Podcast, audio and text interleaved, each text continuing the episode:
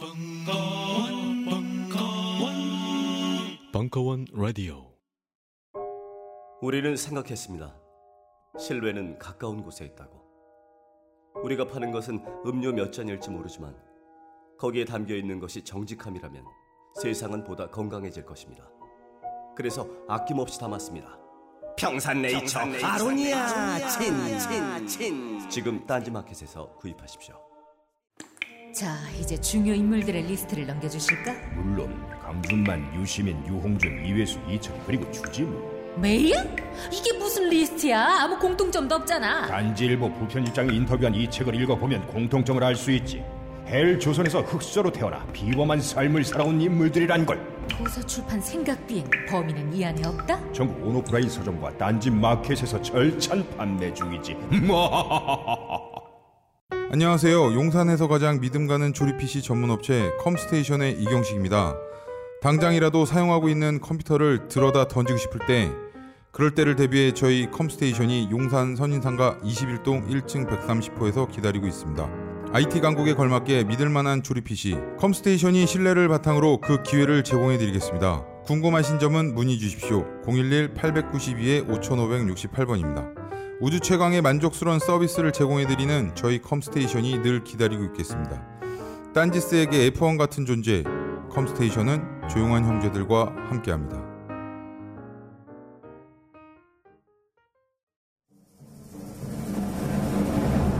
벙커원 교과서 TF 심화 과정.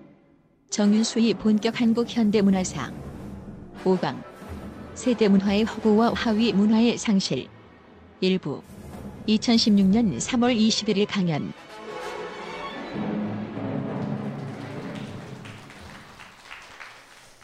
네, 어, 안녕하세요. 정윤수입니다. 이 벙커가 지금 계속 공사 중에 있는 것 같아요. 지난주에는 요 2층이 그 나름대로 막 그 클럽 비슷한 분위기를 내려고 2층에다가 막 콘솔이랑 그 컨트롤 박스를 놓고 막 했는데 제가 얘기를 들어보니까 음, 뜯어라, 이런 행정명령을 받고 어, 막 오늘 내내 뜯고 음, 그래서 위에 있던 컨트롤 박스가 다 밑으로 지금 내려와서 이렇게 있는 것 같습니다. 애처로워요. 에. 그래서 아직 커피를 두 잔 사서 어 농담이고요. 에. 아 오늘 마지막 시간인데 어, 오늘 좀 속도를 굉장히 빨리 내서 하도록 하겠습니다. 약간은 했던 얘기가 조금 종합적으로 좀 정리돼서 어, 종합적으로 다시 얘기되는 부분도 있고 특히 그 어, 국가란 무엇인가 시즌 1 할 때 제가 다른 고명한 선생님들 사이에 끼어가지고 저도 나름대로 몇 마디 한다고 에, 군사 독재의 기하학적 통치와 그 당시의 그 예술가들의 응전 혹은 부응, 호응 막 이런 관계에 대해서 어, 한 그때도 어, 목, 어, 정해진 시간은 두 시간이었으나 아, 한뭐한 네 시간 하다가 아, 빗발치는 항의를 받다가 이제 끝이 났는데 아, 그 중에 일부를 약간 이쪽으로 옮겨왔습니다. 혹시 그 내용이 더 궁금하신 분들은 어, 나중에 그 어, 컨텐츠를 좀 보시면 아마 그 컨텐츠가 유료일 거예요. 그래서 이래저래 어, 공사비를 충당하기 위한 저희의 그 전략이다 이렇게 생각하시고 오늘 이 말들 중에 가장 익숙한 말들은 국가나 세대, 문화 이런 말들인데 이 사이에 전통이라는 게 좀 끼어 있습니다. 뭐 우리가 전통 문화에 대해서 그렇게 당대의 문화를 어, 살피는 것처럼 필사적인 관점에서 전통 문화를 살피거나 그러진 않는데 이 전통 문화를 어떻게 변용하고 꿈틀거리면서 당대의 문화로 어, 다시 rebirth 재, 재현하느냐가 어, 우리의 어떤 그 지금의 취향적인 관심은 아닐지라도 한 국가가 문화와 이렇게 긴밀한 관계를 맺어가면서 형성되는 당대 포괄적인 집합적 삶을 이해하는데 중요한 코드가 되기 때문에 전통이라는 단어를 좀 어, 넣어봤습니다. 그리고 어, 부분적으로도 이 말에 대해서 설명을 할까 그렇게 생각합니다. 약간 그 어, 지난주 이야기를 조금 어, 보면 이 우리나라도 그렇지만 어, 20세기 중엽에 신생 독립국이 된 수많은 나라들이 다 겪고 있는 문제가 전통과 현대 사이의 갈등일 겁니다. 뭐 터키는 20세기 초반에 공화주의로 공화정이 수립되면서 조금 다르긴 했습니다만 어, 그래도 그 네, 오르한 파묵이라는 소설가가 여러 작품을 통해서 내 이름은 빨강이라든지 책이라든지 특히 이 작품 카라는 어, 눈이라는 작품을 통해서 보여주다시피 한 나라가 어, 격, 격렬하게 몸부림치는 그 갈등의 구조 안으로 들어가 보면 특히 이 동방 사이에 끼어 있는 어, 이, 이 터키는 이제 97%가 아시아지만 그3% 정도가 보스포러스 해협 건너편에 있어서 어, 자기네들을 유럽이라고 이렇게 생각하는데 그 유럽과 동방 사이의 갈등이 터키만의 문제가 아니라 제3세계 일반의 많은 사람들의 문제, 우리의 문제이기도 하고 어, 이렇다고 이제 말씀을 드렸죠. 한번 읽어보시면 어, 좋을 것 같아요. 이, 이 격렬하게 부딪힌 문화적 취향의 그 관계들 이것이 단지 뭐 이런 문화도 있고 저런 문화도 있는 게 아니라 굉장히 그 긴장과 갈등을 유발하면서 결국 정치적인 어, 문제로까지 지금 에, 어, 터키의 에도르안 정부의 그 성격 전통주의와 세속주의의 다툼 이런 문제들이 우리는 좀 그런 것과는 많이 거리가 멀어졌지만 제3세계 일반에서 나타나는 문화적 현상이다. 문화적 현상이 반드시 당대 정치적 현상과 적어도 점선으로는 항상 연결된다는 걸 터키를 볼 때마다 터키 작품을 읽을 때마다 그리고 오로한 파묵뿐만 아니라 터키를 알 수 있는 어, 굉장히 중요한 단편선 중에 어, 독사를 잡았어야 했는데라는 어, 소설집이 있어요. 그걸 보시면 아 이게 이게 남의 나라 얘기가 아니구나라고 이제 알 수가 있습니다.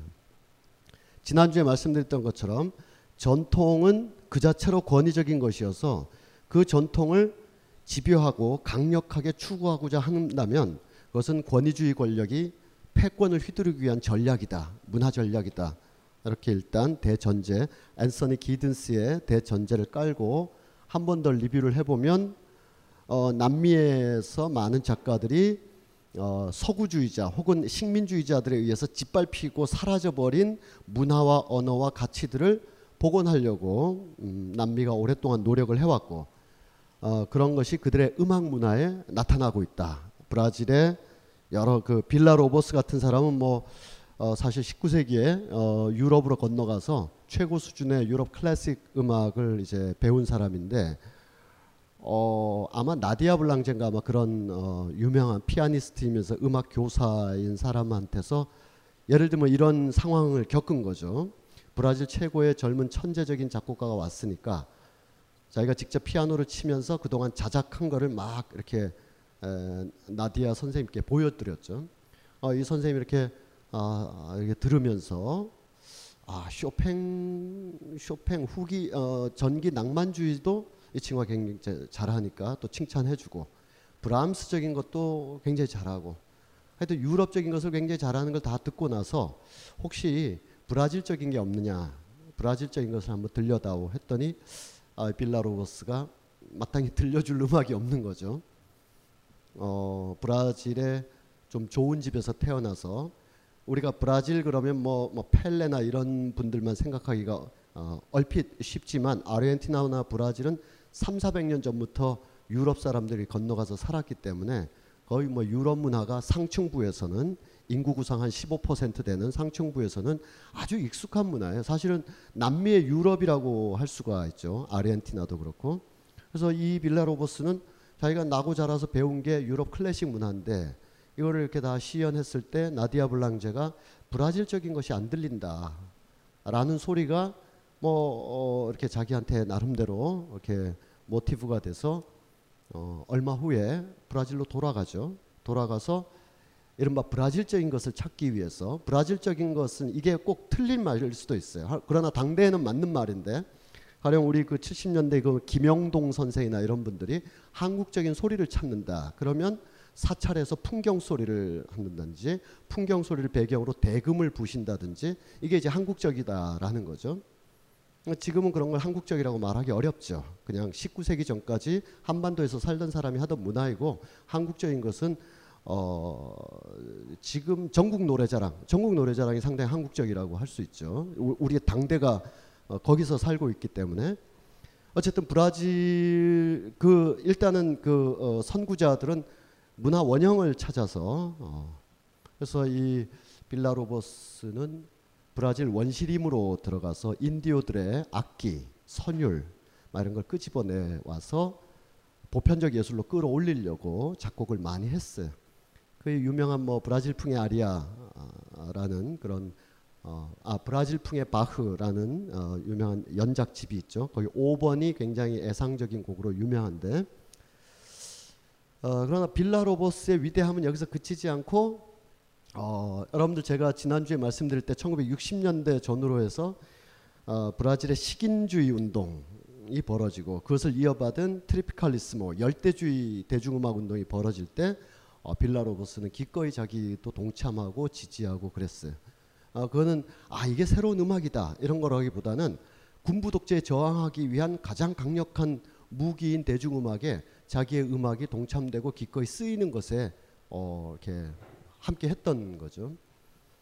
에, 아마존의 숲이라는 작품이 있는데 아마존의 숲도 한 24곡인가 5곡 정도로 구성되어 있는 연, 연작집인데 그 중에 16번째 곡이 굉장히 그 브라질적인 아, 애상적인 곡이에요. 그런 곡 같은 경우는 브라질 민주주의 운동 때 거의 아침 이슬처럼 불렸던 노래가 되곤 합니다. 그러니까 어, 빌라로버스의 위대함은 어, 브라, 여기서 이제 브라질적인 거로만 가로 열고 한국적인 거 이렇게 해서 한국적인 어, 브라질적인 것을 찾아서 브라질의 전통 음악가 흔한 말로 오늘날의 현대 음악을 창조적으로 계승하여 이런 수준이 아니라는 거죠. 이런 수준이. 그런 뭐 문화, 형태 A와 B를 만나서 C를 만든다 이런 그 창, 단순한 형식주의적 창작 욕구보다는 이 브라질의 지금 이 정치적 상황에 응전할 수 있는 문화 전략으로서의 자기 작품에 대한 모색 막 이런 것이 빌라로버스의 위대함이라고 할 수가 있겠습니다. 뭐 칠레의 대중음악 운동 워낙 유명하고 어, 아르헨티나의 탱고도 어, 그랬죠.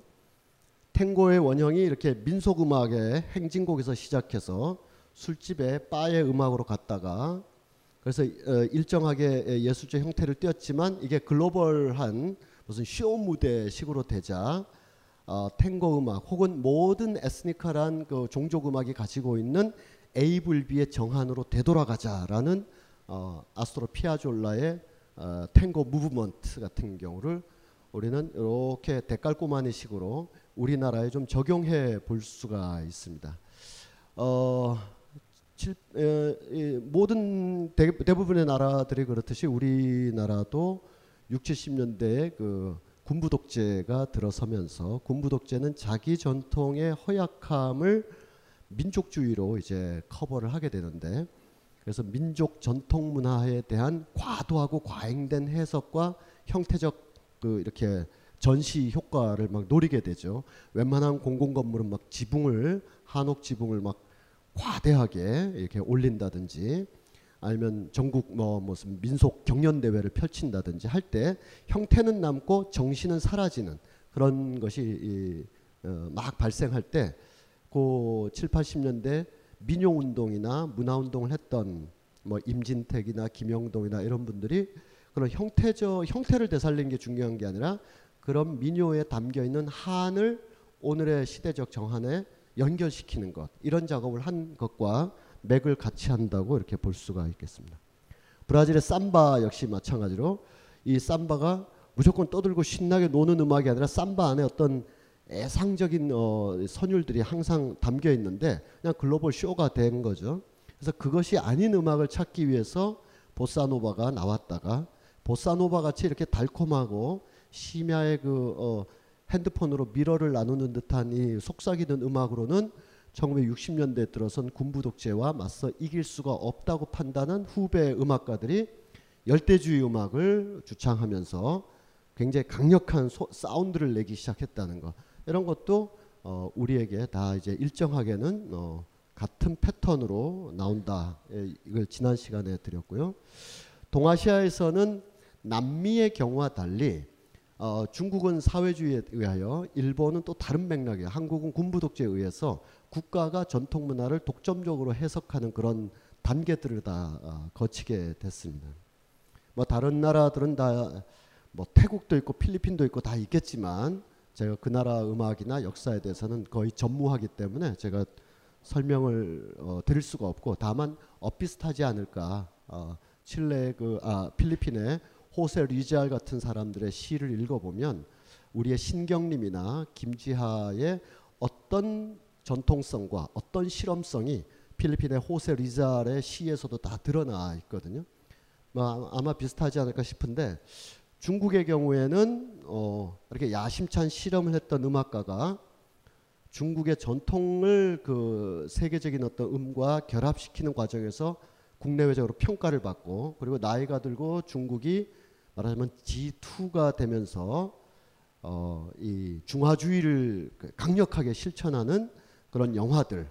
아니면 아 이거는 지금 영웅이라는 영화의 한 장면인데 영웅도 그렇고 어, 야연이라는 영화가 있었는데요. 음, 영웅보단 좀 덜 재미있고 그다음에 그 와호장룡 이런 영화들인데 이게 다 탄둔이라는 이 음악가가 했어요. 이 탄둔이 그 뭐 영화만 의뢰받으면 할 수도 있겠지만 어, 특히 요때 나온 영화들이 어, 그 특히 영웅 같은 지금 이 영화는 어, 중화주의의 상징이 되는 진시황의 치세를 보여주는 거라서 탄둔의 아방가르드가 결국은 중국의 국가주의 문화 정책과 결합되는 높은 차원에서 뿐만 아니라 그 2008년에 베이징에서 올림픽이 열렸는데 우리 지난번 3강 때인가요? 그 저 다른 나라 올림픽의 개막식을 일일이 다 보지 못해서 그렇습니다만 그때는 런던 올림픽을 주로 봤는데 중화주의의 아주 강력한 표출의 극장이었던 베이징 더 네스트라고 하는 그 둥지 새의 둥지에서 펼쳐졌던 어, 2008년 8월 18일 8시 8분 8888 해가지고 중국 사람들 발음으로는 팔과 복이 온다 할 때 복이 발음이 뭐 흡사하대요. 그래서 일부러 개막식을 어 8시 8분에 이제 딱 펼쳤는데 그때 사람들이 그냥 다 놀랐던 거죠. 어 소수 민족을 완벽하게 어 컨트롤해 나가는 중화주의의 어떤 강한 힘을 볼 수가 있었는데 그때 전체적으로 음악을 쫙 연출한 사람이 또 탄둔이었습니다. 그래서 이래저래 전통 문화를 국가와 뛰어난 음악가가 함께 결합시켜서 어, 극장 국가 형태로 어, 쇼 쇼를 해 보이는 이런 장관들이 우리의 문화에도 굉장히 많았고, 그래서 오늘 우리 문화를 한번 어, 보도록 하겠습니다. 이 사항이 아마 어, 한 어, 앞에 우리가 지속적으로 해왔던 얘기의 그 작은 정리고 오늘 처음 오신 분도 한 몇 분 계셔서 어, 서비스 차원에서 음. 이렇게 해서 또 시간 가는데 네. 지난번에 말씀드렸다시피 20세기 중엽 이후의 한국의 삶이란 건 여기에 우리가 해당 안 될 수도 있어요. 어떤 개인에게는 어떤 개인에게는 해당 안 될 수도 있지만 이런 파고를 일상적이진 않아도 심리적으로나 이념적으로 이 파고로부터 자유로운 사람은 이 중에 아무도 없을 거예요. 탈근대. 탈근대. 이거는 두 가지라고 그랬죠. 우리가 근대를 이룩하면서 근대의 질병, 근대의 증후, 근대의 한계를 동시에 뛰어넘어가야 되는 탈근대. 탈식민.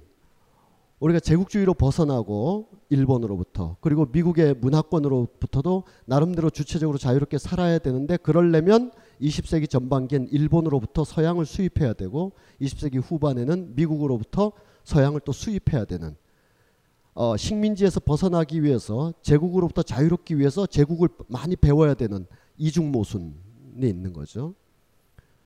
그리고 어, 20세기 중엽 이후에 발생한 신생 독립국가들이 대개들 다 탈근대와 탈식민의 이중 모순을 갖고 있지만 우린 여기 하나 더 깜짝 고양이가 지금 올라오기까지 에, 했어요. 탈분단까지 해야 되는 거죠.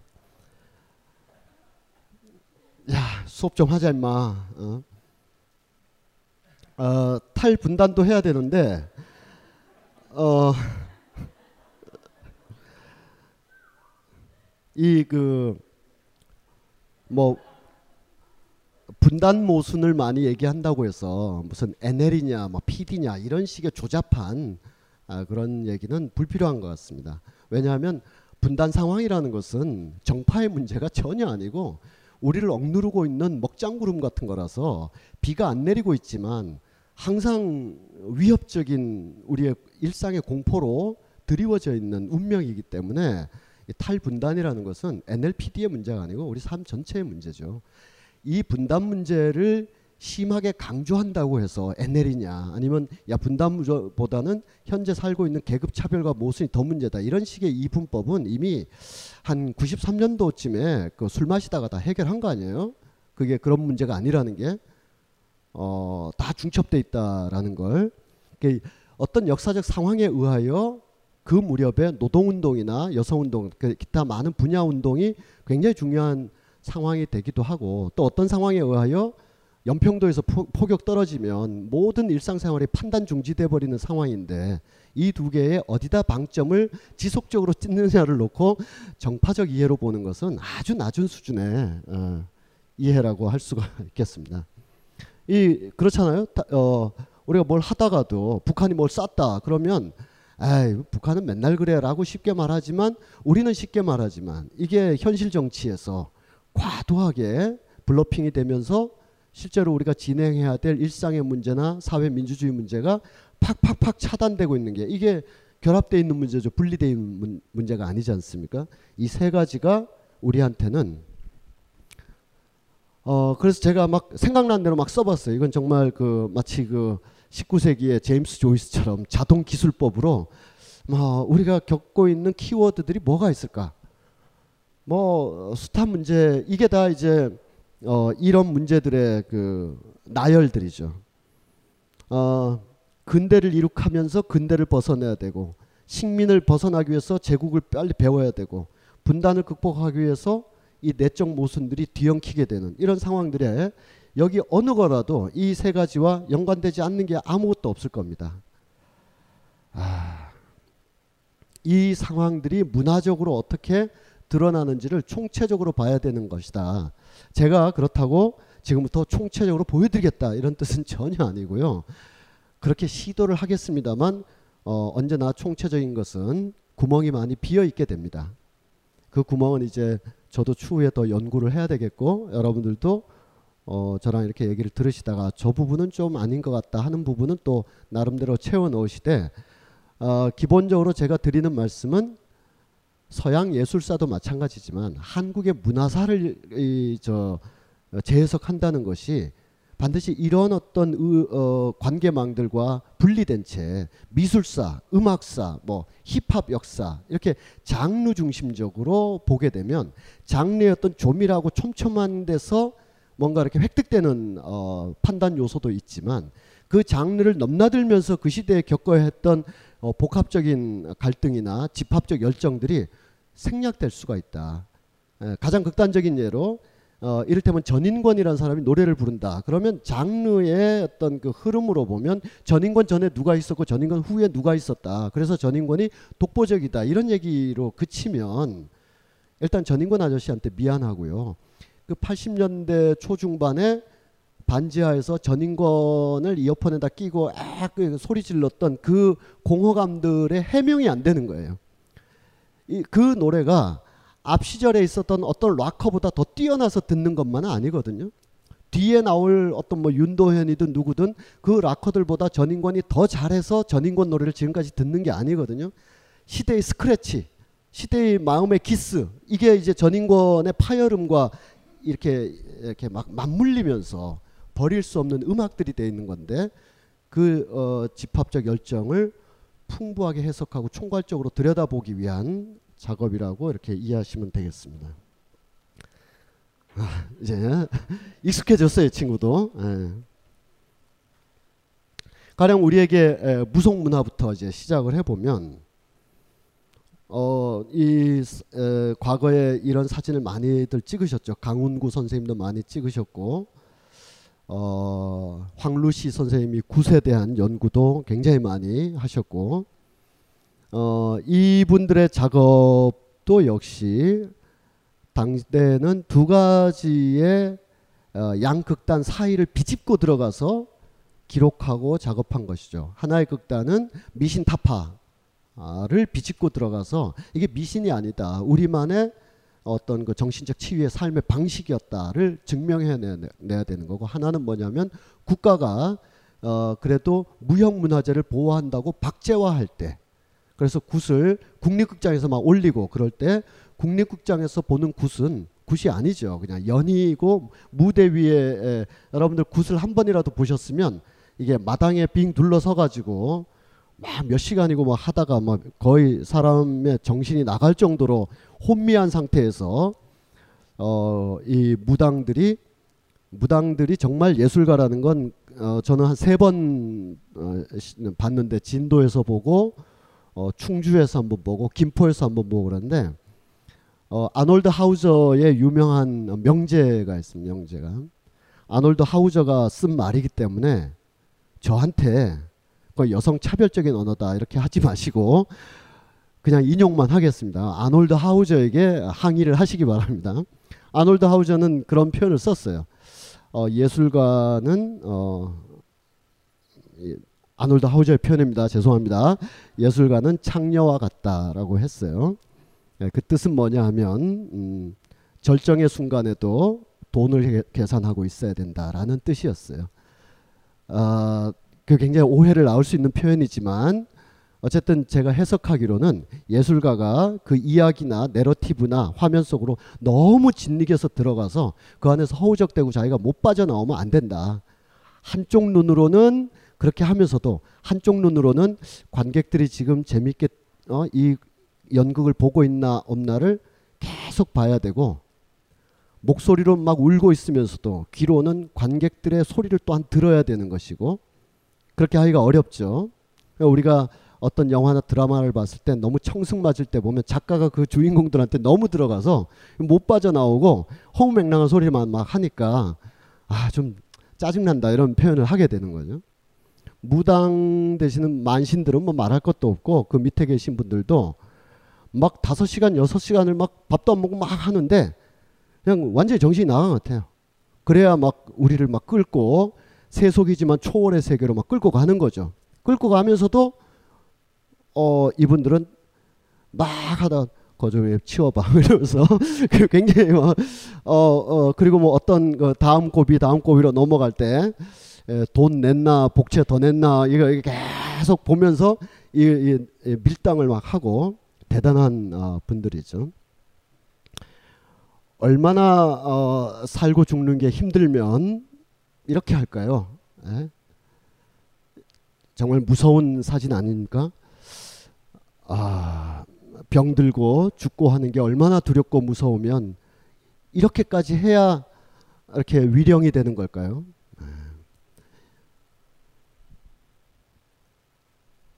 어 이거는 어 충청도 서산인가 그쪽에 대천인가 그쪽에 이제 풍어제를 지내는 건데 이것도 물론 여기에 많이 계시는 여성 어 관객분들한테는 좀어 좋은 풍경이죠 어떻게 보면 근데 그거를 너무 또 그렇게만 보시지 마시고 여긴 다 이제 남정네들이 하고 있는데 어 여성들이 참여하면 부정 탄다 뭐 이런 거죠 뭐 제사 지낼 때 거실에 앉아 있고 이런 거죠. 예, 그 정도로 이해하시고 여기 보면은 음 입에 다 이 귀한 어, 어, 지, 지신 같은 걸 이렇게 물고 있어요. 입도 벌리면 안 되는 거죠. 얼마나 한 해 농사, 한 해 그 농사가 이제, 이제 바다에 나가서 하는 잘못하면 죽으니까 얼마나 힘들고 얼마나 어, 이 거칠은 삶이면 한 해 첫 시작할 때 이렇게 엄숙하지 않으면 바다에 못 나가는 이런 걸 우리가 어, 볼 수가 있습니다. 이 굿 사진을 많이 찍으신 어, 열화당에서 그 책이 나왔었는데 그분 그 인사동에서 한 8, 어, 7년 전쯤에 인사 아트 센터에서 어, 아 그분 성함이 생각나네. 사진 작가인데 굿 어, 굿 하면 그분인데. 그래서 제가 그래서 글도 썼는데 그 무렵에. 그분의 사진집을 우연이라도 여러분이 보시다가 아 수망굿이라는 어, 사진을 보시면 막 아마 이렇게 도저히 페이지가 못 넘어갈 겁니다. 어, 제주도 수망리 쪽에서 하는 거였나 뭐 그런 건데 그리고 또 포항 포항 오포 쪽에서 하는 굿이었는데 영혼 제목은 사진 작가 분이 다신 것 같아요. 영혼 결혼식이라고 어, 먼 일로 신부도 세상을 떠났고 어, 신랑은 어, 바닷일을 하러 나갔다가 어, 세상을 떠난 것 같아요. 그 두 사람을 그래도 어, 죽은 다음이라도 맺어주자 해가지고 마을 사람들이 에, 이 영혼 결혼식이면 너무 모던하게 들리는데 하여튼 어, 죽은 자들을 결혼식이라도 시켜주자 해서 이렇게 어, 상차림을 해놓고 사람들이 삥 둘러서 가지고 허망하게 서 있는 어, 그 표정을 보면 아, 막 가슴이 먹먹해지고 막 곧뭐 섬약한 사람들만 눈물을 흘릴 정도로 그런 어, 서정들이 우리에게 있었던 거죠. 예, 구스로만 봤지만 미녀도 그렇고 뭐 진짜 그러니까 어, 음반에 음반에 정갈하게 정리된 민요 말고요. 음반에 정갈하게 뭐 미량아리랑 진도아리랑 이게 아니라 진짜 그 밑바닥에서 부르는 진짜 민요들을 찾아 듣고 하다 보면 어, 야 이런 음악이 있었나 싶을 정도인데 이따가 여기서 막 어, 들려드리는 그렇고 음반으로 보여드리도록 하겠습니다. 근데 그런 삶으로부터 이제 벗어나도록 되어 있는 거죠. 벗어나는 거를 저는 왜 우리에게 익숙한 이 선생님들을 먼저 이 자리에 초빙했냐 하면 마치 우리가 전통을 지키고 향기롭게 살라 그랬는데 신동엽의 그 시에 에, 금강에 나오듯이 향기롭게 우리끼리 청사초롱 밝히며 살라 그랬는데 외세의 무자비함, 군사 독재에서 강제한 일제에 의해서 또 어, 군사 독재의 과도한 근대화 새마을 바람에 의하여 라는 측면 우리가 다 알고 있는 거죠. 알고 있지만 그 반대의 측면에서 즉 우리가 뭐 넓게 보면 진보라고 할 수도 있고 또 달리 보면 또 어, 이렇게 우리 사회를 봉건적인 유습으로부터 빨리 빼내서 근대로 도, 도약하고자 했던 그런 그 사상적 모색 이거 이것을 어, 좀 다시 볼 필요가 있다는 생각이 듭니다. 즉 일제나 미제에 의한 강제적인 근대화나 군부 독재의 과도한 새마을 운동이나 이런 것의 찰과상이나 위험은 우리가 많이 겪었고 그것이 기본적으로 국민동령 국민동원 체제라는 일제의 1938년부터 시작된 국민동원 체제 그리고 1960년대 후반부터 시작된 유신 전조 단계에서의 국민교육 운동으로 인하여 과도하게 군사화된 근대화 이것에 에, 그걸 우리가 극복하는 게 우리의 탈근대의 목표죠. 그래서 국민이 되기 전에 개인을 만들어야 되는 또 개인이 스스로 돼야 되는 어, 이런 과제들을 우리가 아직도 어, 다 실천하지 못하고 있는데 반대적인 측면에서 반대적인 측면에서 우리 현대 지성사에서 여러 갈래와 운동 역시 사실은 근대를 향한 열망이었다 이렇게 볼 수가 있습니다. 왼쪽에 문익환 선생님은 우리가 뭐 어, 에, 저 이렇게 사회 운동가, 통일 운동가 이렇게 알고 있지만 이분은 뭐 동주라는 영화에서도 이렇게 맥락이 쭉 나오지만 성서 해석을 통한 특히 에, 구약 성서의 에, 대가였고요.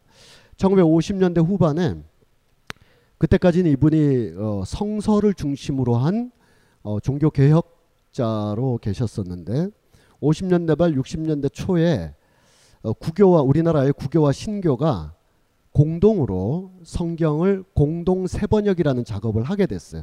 그래서 성경책 중에 뭐 킹 제임스 성경, 뭐 두란노 소원 성경, 성경책이 굉장히 많은 판본들이 있는데 그 중에서 공동 세번역이라고 어, 이 그래서 양쪽에서 대표자 한 분이 나오는 거예요.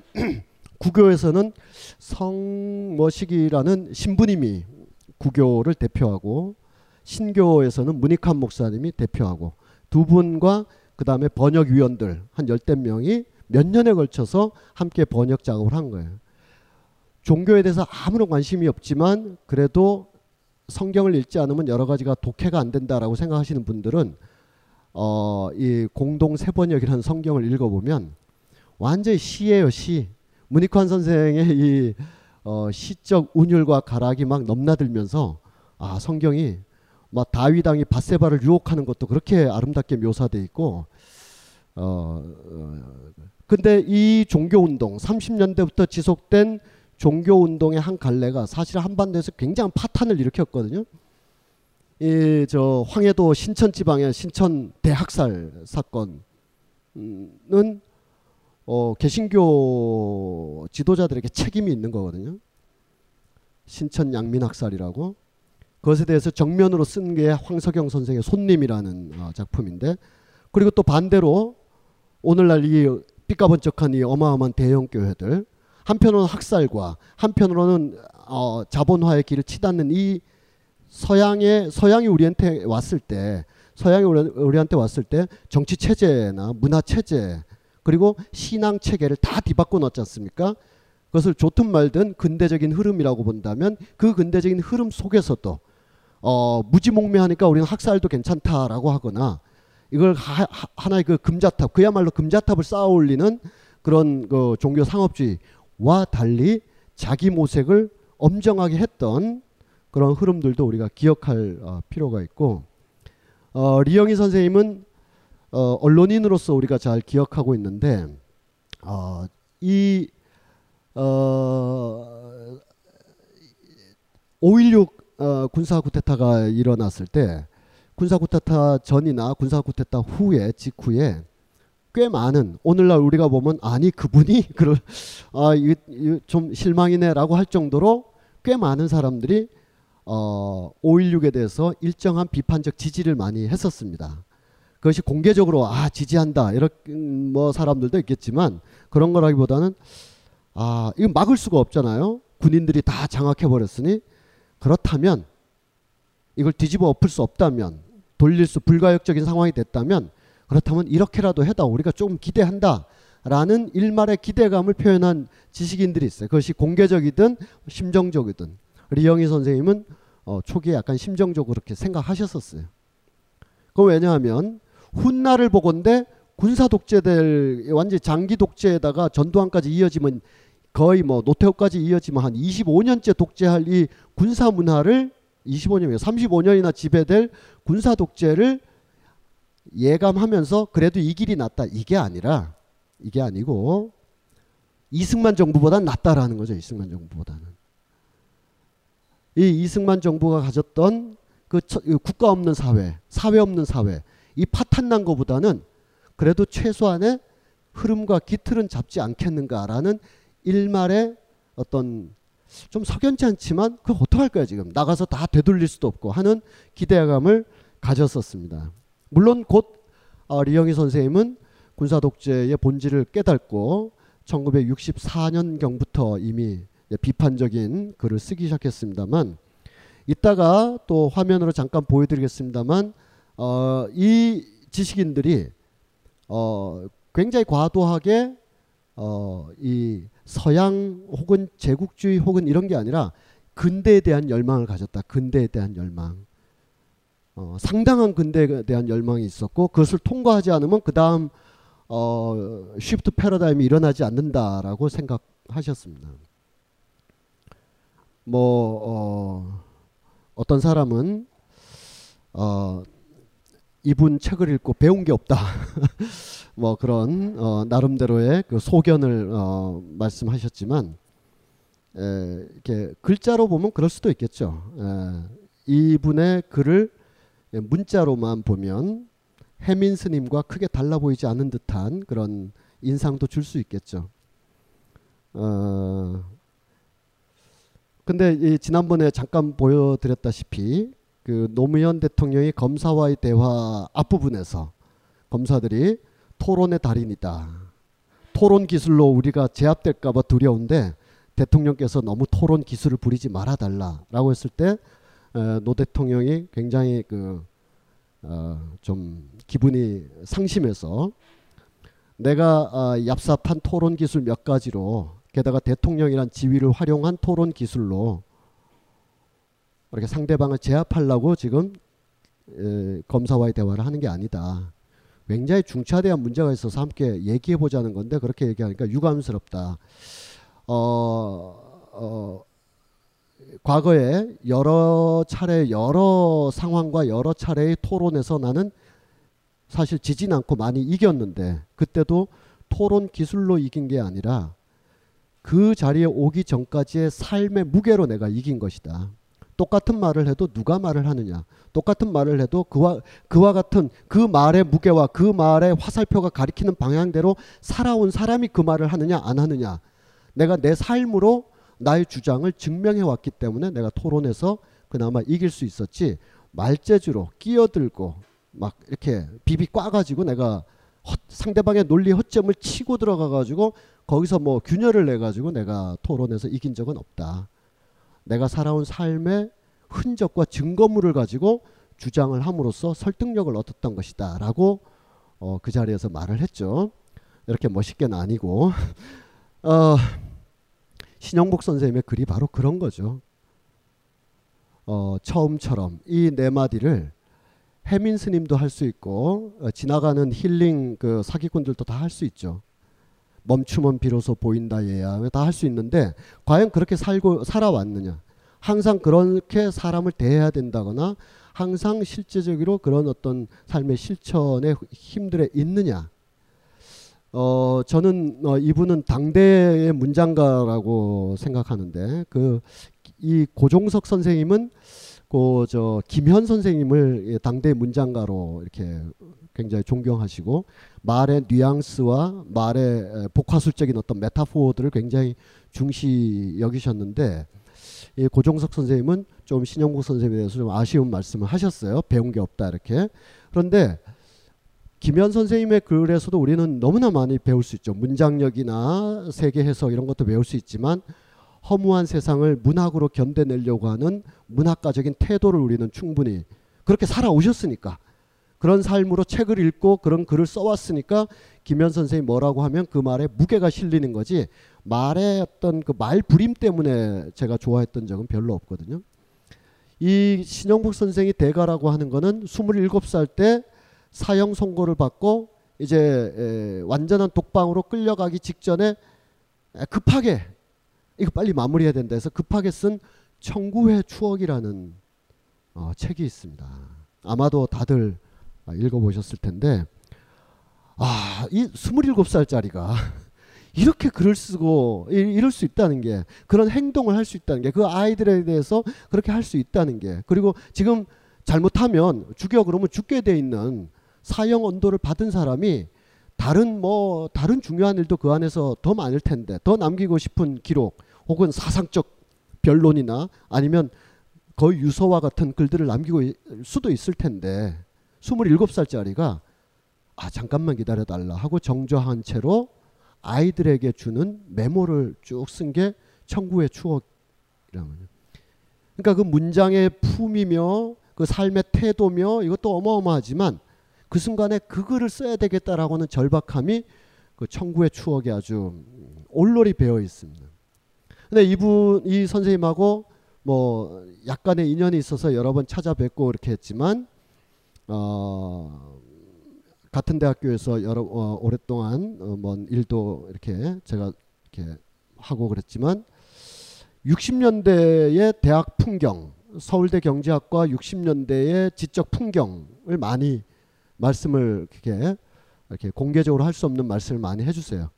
그리고 당대 여러 뭐 지금 뭐 안병직 선생님이나 뭐 여러 선생님들과 그때는 이제 어 비슷비슷한 생각을 가지고 있었을 때에 무엇을 꿈꿨었던가. 아, 핵심은 탈근대. 근대를 이렇게 하되 이 근대는 서양으로부터 이식된 근대인데 이걸 어떻게 극복해낼 거냐. 그걸 위해서 별의별 책을 다 읽는 거죠. 그 중에서는 뭐 마오의 모순론도 읽지만 막스의 책도 다 읽어야 되는 것이고 정체되어 있지 않고자 한다면 변화를 도모하고자 한다면 반드시 읽어야 될 거의 모든 책을 읽는데 이 책을 읽으면서 이, 이 책이 가르쳐 주는 어떤 길이 아닌 길로 또 넘어가야 되니까 그 길을 모색하기 위한 어, 과정들을 우리가 굉장히 많이 편린들을 볼 수가 있습니다. 요즘 나는 책 추천을 하지 않는다. 그래도 이 책은 추천하지 않을 수 없다. 나는 딴지일보 읽은 척 매뉴얼의 애독자였으니까. 이웃시민 고전은 직접 반려들어 읽는 게 가장 좋다. 그게 여의치 않으면 너부리의 읽은 척 매뉴얼을 읽어라. 읽은 척 매뉴얼은 고전들의 뒤틀린 소개이자 색다른 비평일 뿐만 아니라 그 자체로 고전과 맞먹는 유사 고전이다. 고종석 그는 딴지일보 역사를 통틀어 가장 딴지적 글쟁이다. 김어준 고전이 얼마나 재밌는가를 은하계에서 가장 재밌게 설명하는 책. 딴지 편집장 너브리의 고전문학 읽은 척 매뉴얼. 아직 고전을 모르는 분들께 그리고 이미 고전을 알고 있는 분들께도 강력 추천합니다. 지금 바로 전국 서점에서 만나보세요. 딴지 마켓에서 구입하는 분께는 저자 사인본을 배송해 드립니다.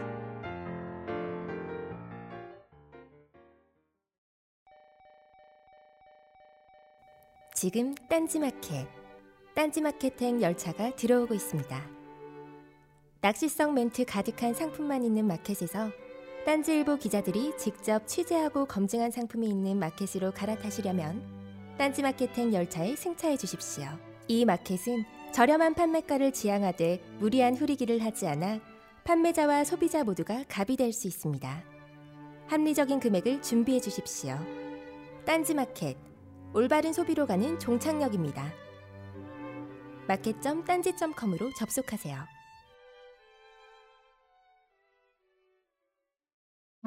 강헌 선생이 명리학 강좌를 한다고 했을 때 무슨 생각이 들었냐면 인문학적 관점에서 이 명리학을 재해석을 해서 세상을 보는 하나의 관점을 뭐 tool을 프레임을 제시하려고 하는 거 아니겠는가라고 생각하였어요. 제가 받은 인상은 이겁니다. 이게 일종의 지도책이구나. 나를 찾아가는 내비게이션.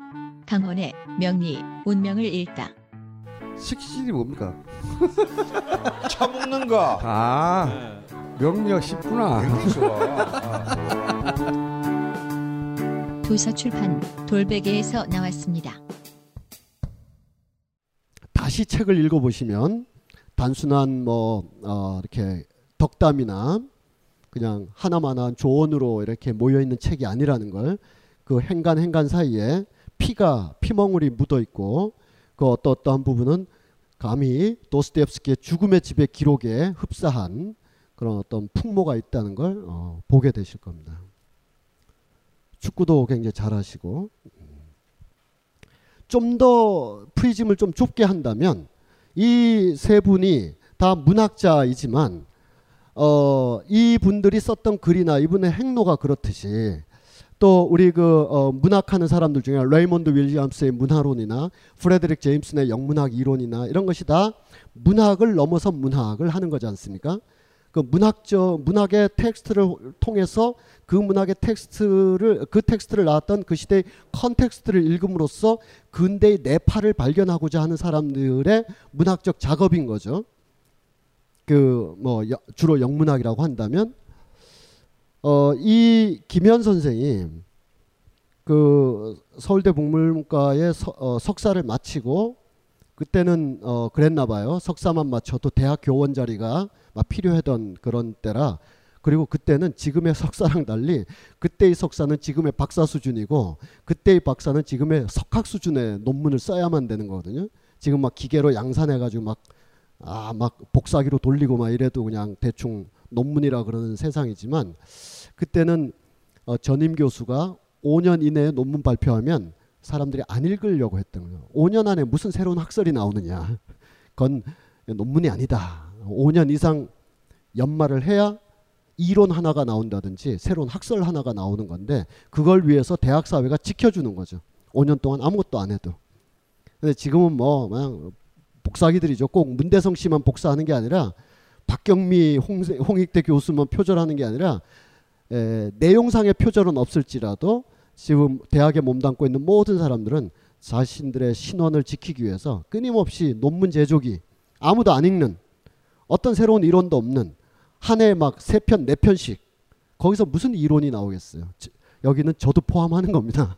저는 뭐 더 포함해서 말도 안 되는 사람이고요. 저는 어, 어, 그렇게 한 다음에 안 되겠다. 유학을 가야 되겠다 해서 프랑스 유학을 가게 됩니다. 프랑스 유학을 가게 되는 날 김포공항에서 비행기 출발을 기다리면서 거기서는 아마 메모만 했겠지만 나중에 썼겠지만 비행기 출발을 기다리면서 쓴 에세이가 있어요. 김현 선생의 여러 글들 중에 저는 그게 김현 문학에 들어가는 정문은 아니지만 후문 정도는 된다고 생각이 들어요. 거기 뭐라고 돼 있냐면 내가 석사를 어, 그때 석사는 박사예요. 박사 수준이에요. 제도상 석사일 뿐. 자, 내가 석사를 마치고 국립대학교 교원까지 됐는데 내가 왜 프랑스까지 가야 되느냐 이게 고민스러운 거예요. 이 여기서도 왜냐하면 불문학은 한국 문학인데 불문학이 프랑스 문학이 아니잖아요. 한국 문 한국 문학 한국에서 하는 것 모든 학문은 한국 문학이에요. 한국 철학이고 그 사람이 해계를 읽든 뭘 읽든 한국 사회를 위해서 한국의 인식 지평을 넓히기 위해서 하는 거니까. 그러니까 이 불문학은 한국 문학이고 지금의 어학이나 문학적 판단력 정도로 얼마든지 학생도 가르치고 내가 비평을 할 수 있는데 내가 무엇이 모자라서 프랑스 스트라스부르라는 곳까지 가게 되는가 해서 약간 침통하게 쓴 자괴감이 어려 있는 전라도 목포 사람으로서의 기본적인 자괴감에 더하, 더하여 유학을 갔다 와야 되겠다라는 제도의 압력을 이겨내지 못했다 그럴까? 혹은 더 필요하긴 필요한데 과연 내가 거기 가서 얻을 수 있을까라는 이중 감정 해서 스트라스부르에 가셨는데 아마 제가 알기로는 거기서는 박사학위를 못 받고 못 하고 심지어 안 하고 돌아오셔서 계속 그냥 활동을 하신 걸로 알고 있습니다. 그런 기억들. 또 백낙청 선생은 뭐 요즘이야 뭐 창비 사태로 우리가 여러 가지 얘기를 할 수 있지만 어쨌든 한창 전성기 때 백낙청 선생이 쓰셨던 나는 왜 영문학을 하는가? 어, 스스로 고민이 되는 거죠 고민이. 거기서 어, 어, 도출한 또 정문은 아니고요. 약간 후문 비슷한 이야기를 하면 어, 우리는 왜 영문학을 하는가 두 가지 이유 때문에 한다 하나는 타산지석이고 하나는 이재이다 타산지석은 D.H. 로렌스 전공이신데 왜 D.H. 로렌스를 내가 영국 사람이나 미국 사람보다 더 열심히 읽고 더 열심히 비평하고 더 열심히 그 내부를 들여다보고자 했는가?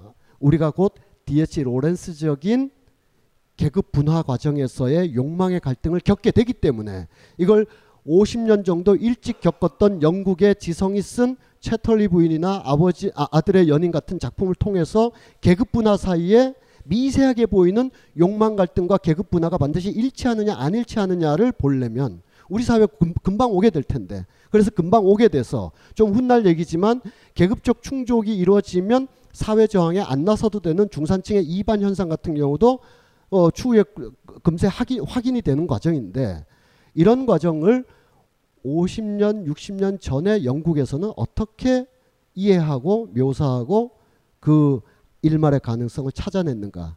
타산지석이죠. 이 타산지석은 뭐 어, 공학 계열이나 과학 계열로 가면 더 당연한 얘기일 거예요. 다리를 지으려 그러는데 서양에서 다리 지은 걸 빨리 보고 배워와서 우리가 다리를 지어야 되는 이것의 어, 뭐랄까 정신적 버전이라고 할 수가 있겠습니다.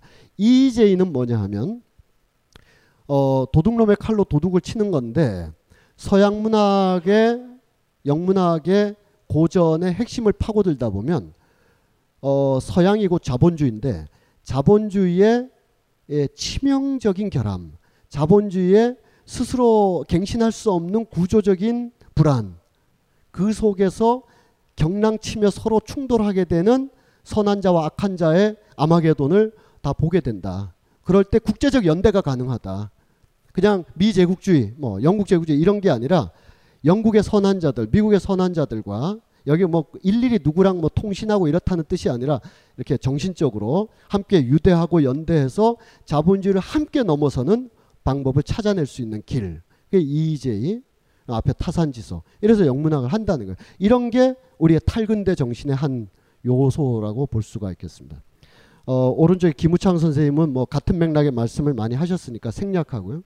이분들의 냈던 책들이고 어, 어, 이, 이 김우창 선생께서는 어, 제가 고1 때 처음 뵙고 어, 지금까지도 계속 거의 외우다시피 하면서 읽고 있는 분인데 요즘 약간 싱겁게 쓰셔서 좀 이렇게 MSG를 좀 쳐가면서 쓰셨으면 하는 생각이 있는데 어, 여든 가까이 되시니까 예, 그런 이야기는 안 하시더라고요.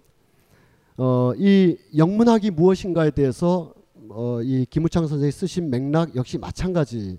영문학은 한국 문학이다. 아, 가령 조선시대 때 성리학자들이 어, 사서삼경을 읽는다고 중국학을 하고 있는 게 아니다. 조선의 학문을 하고 있는 것이고 지금 우리가 영문학, 불문학을 하고 있는 것은 영어 부- 불어를 하는 게 아니라 한국 문학을 하고 있는 것이다. 이게 받아들이면서 그 중에 없는 걸 빼고 EJ로 넘어가려는 근대적 극복을 작품으로 우리가 호불호가 있을 수 있어요. 어떤 사람은 어떻고 어떤 사람은 저떻고 할 수 있지만 이런 에, 이외에도 어, 왜 누구는 빠졌느냐 누구는 빠졌느냐 할 수 있는 많은 작가들이 있지만 어, 그리고 어, 황석영 선생님 뭐 어마어마한 작품이지만 개밥바라기 별은 아니더라. 야, 아니에요. 그래요. 그래 아닌 거 우리가 다 아니까 그런 뭐 부분적인 거 빼고 이, 이 작가들이 한 30년 가량 이렇게 헤쳐나온 예, 뭐 흠집 없겠어요. 다 있죠. 예, 그 모색들.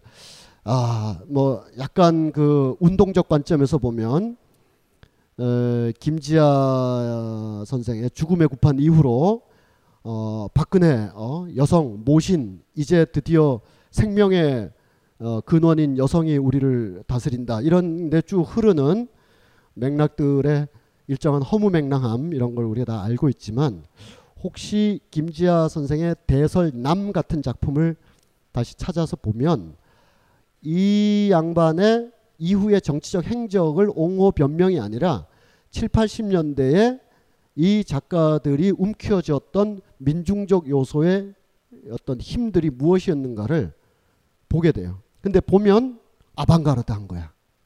이게 아주 이, 이 작품 세계의 모순이자 그 모순이 힘이 되는 거죠. 모순 없는 예술은 힘이 없는 거죠. 모순 없는 예술은 고민도 없고 재미도 없고 어 벨라 바로트 어, 어, 지, 지난주에 말씀드렸듯이 그 19세기 중엽에 브람스가 이 집시들을 만나보지도 않고 헝가리 집시풍의 무곡을 만들었을 때 그것이 그냥 달콤한 에스닉한 종족 음악에 멈췄다면 어, 20세기 초, 19세기 말 20세기 초에 졸탄 코다이와 벨라 바르톡이 막 이렇게 헝가리에서부터 터키까지 집시 이동 경로를 쫓아다니면서 집시와 소수민족의 노래들을 일일이 다 체보하고 녹음하면서 거, 어, 일단 1차적으로 기록하고 그 기록된 음원들을 바탕으로 자신들의 음악을 충돌시켰을 때 유럽의 고전파 낭만파에서는 한 번도 들어보지도 못한 이상한 음악이 비집고 나오는 바람에 이 벨라 바르톡이 어떻게 됩니까? 현대 음악가가 되는 거거든요. 집시 음악가가 되는 게 아니라 그런 요소라는 거예요. 그러니까 서, 만약에 에, 서구적 판관이 보건데 서구적 판관이 보건데 마르케스의 복화술이나 존 쿳시의 이중 분열이나 김지하나 신경림이나 황석영 같은 사람의 주술적 요소들은 서구의 리얼리즘 문학에선 잘 안 보이는 요소들인 거죠. 그래서 그들이 보기에는 굉장히 급진적인 형식 실험처럼까지도 평가받는 거죠. 뭐이 사람들이 실험하려고 한 건 아닌데 밑에도 마찬가지고요. 이 이 두 사람의 작품을 왼손에는 박상용을 오른손에는 이문구를 딱 놓고 동시에 읽으면 이런 어, 질감이 어떤 내용인지를 여러분께서 다 어, 실제로 이해를 할 수가 있습니다. 뭔 소리인지 알아들을 수 없는 아무리 읽어도 뭐 이거 뭐 제임스 조이스 또 저리 가라 할 정도로 이게 막 횡설수설이고 어? 어, 소설이면 어, 그 주체들의 이- 어, 주체들의 움직임이 느껴져야 되는데 이 등장 인물도 없는 것 같고 막 거의 요설 주술 막 불교의 금강경과 에, 불교의 금강경 뭐뭐 여러 경전들을 막 찢어가지고 되는 대로 붙여가지고 그냥 아무렇게나 읽는 듯한 그런 작품이죠. 다들 보셨죠? 그 작품과 천연덕스럽게 대천 지방의 오래된 사투리를 중얼 중얼 써가면서 어, 마치 옛날 이야기 하듯이 하고 있는데 이 두 사람은 굉장히 가까운 친구고 어, 어, 이, 심지어는 이문구의 어떤 작품에 대해서 월평을 누가 썼는데 월평이 좀 문제가 있었나 봐요. 이 사람이 보기에. 이 사람이 미국에서 그걸 보고 비행기를 타고 와서 그 사람이 있는 곳을 찾아가서 종로인가 어디에 그땐 다들 그 어, 요즘 예술가 임내하는 사람들은 다 홍대 퍼질러 앉아 있잖아요. 그땐 다저 저 종로 관철동에 있었나 봐요.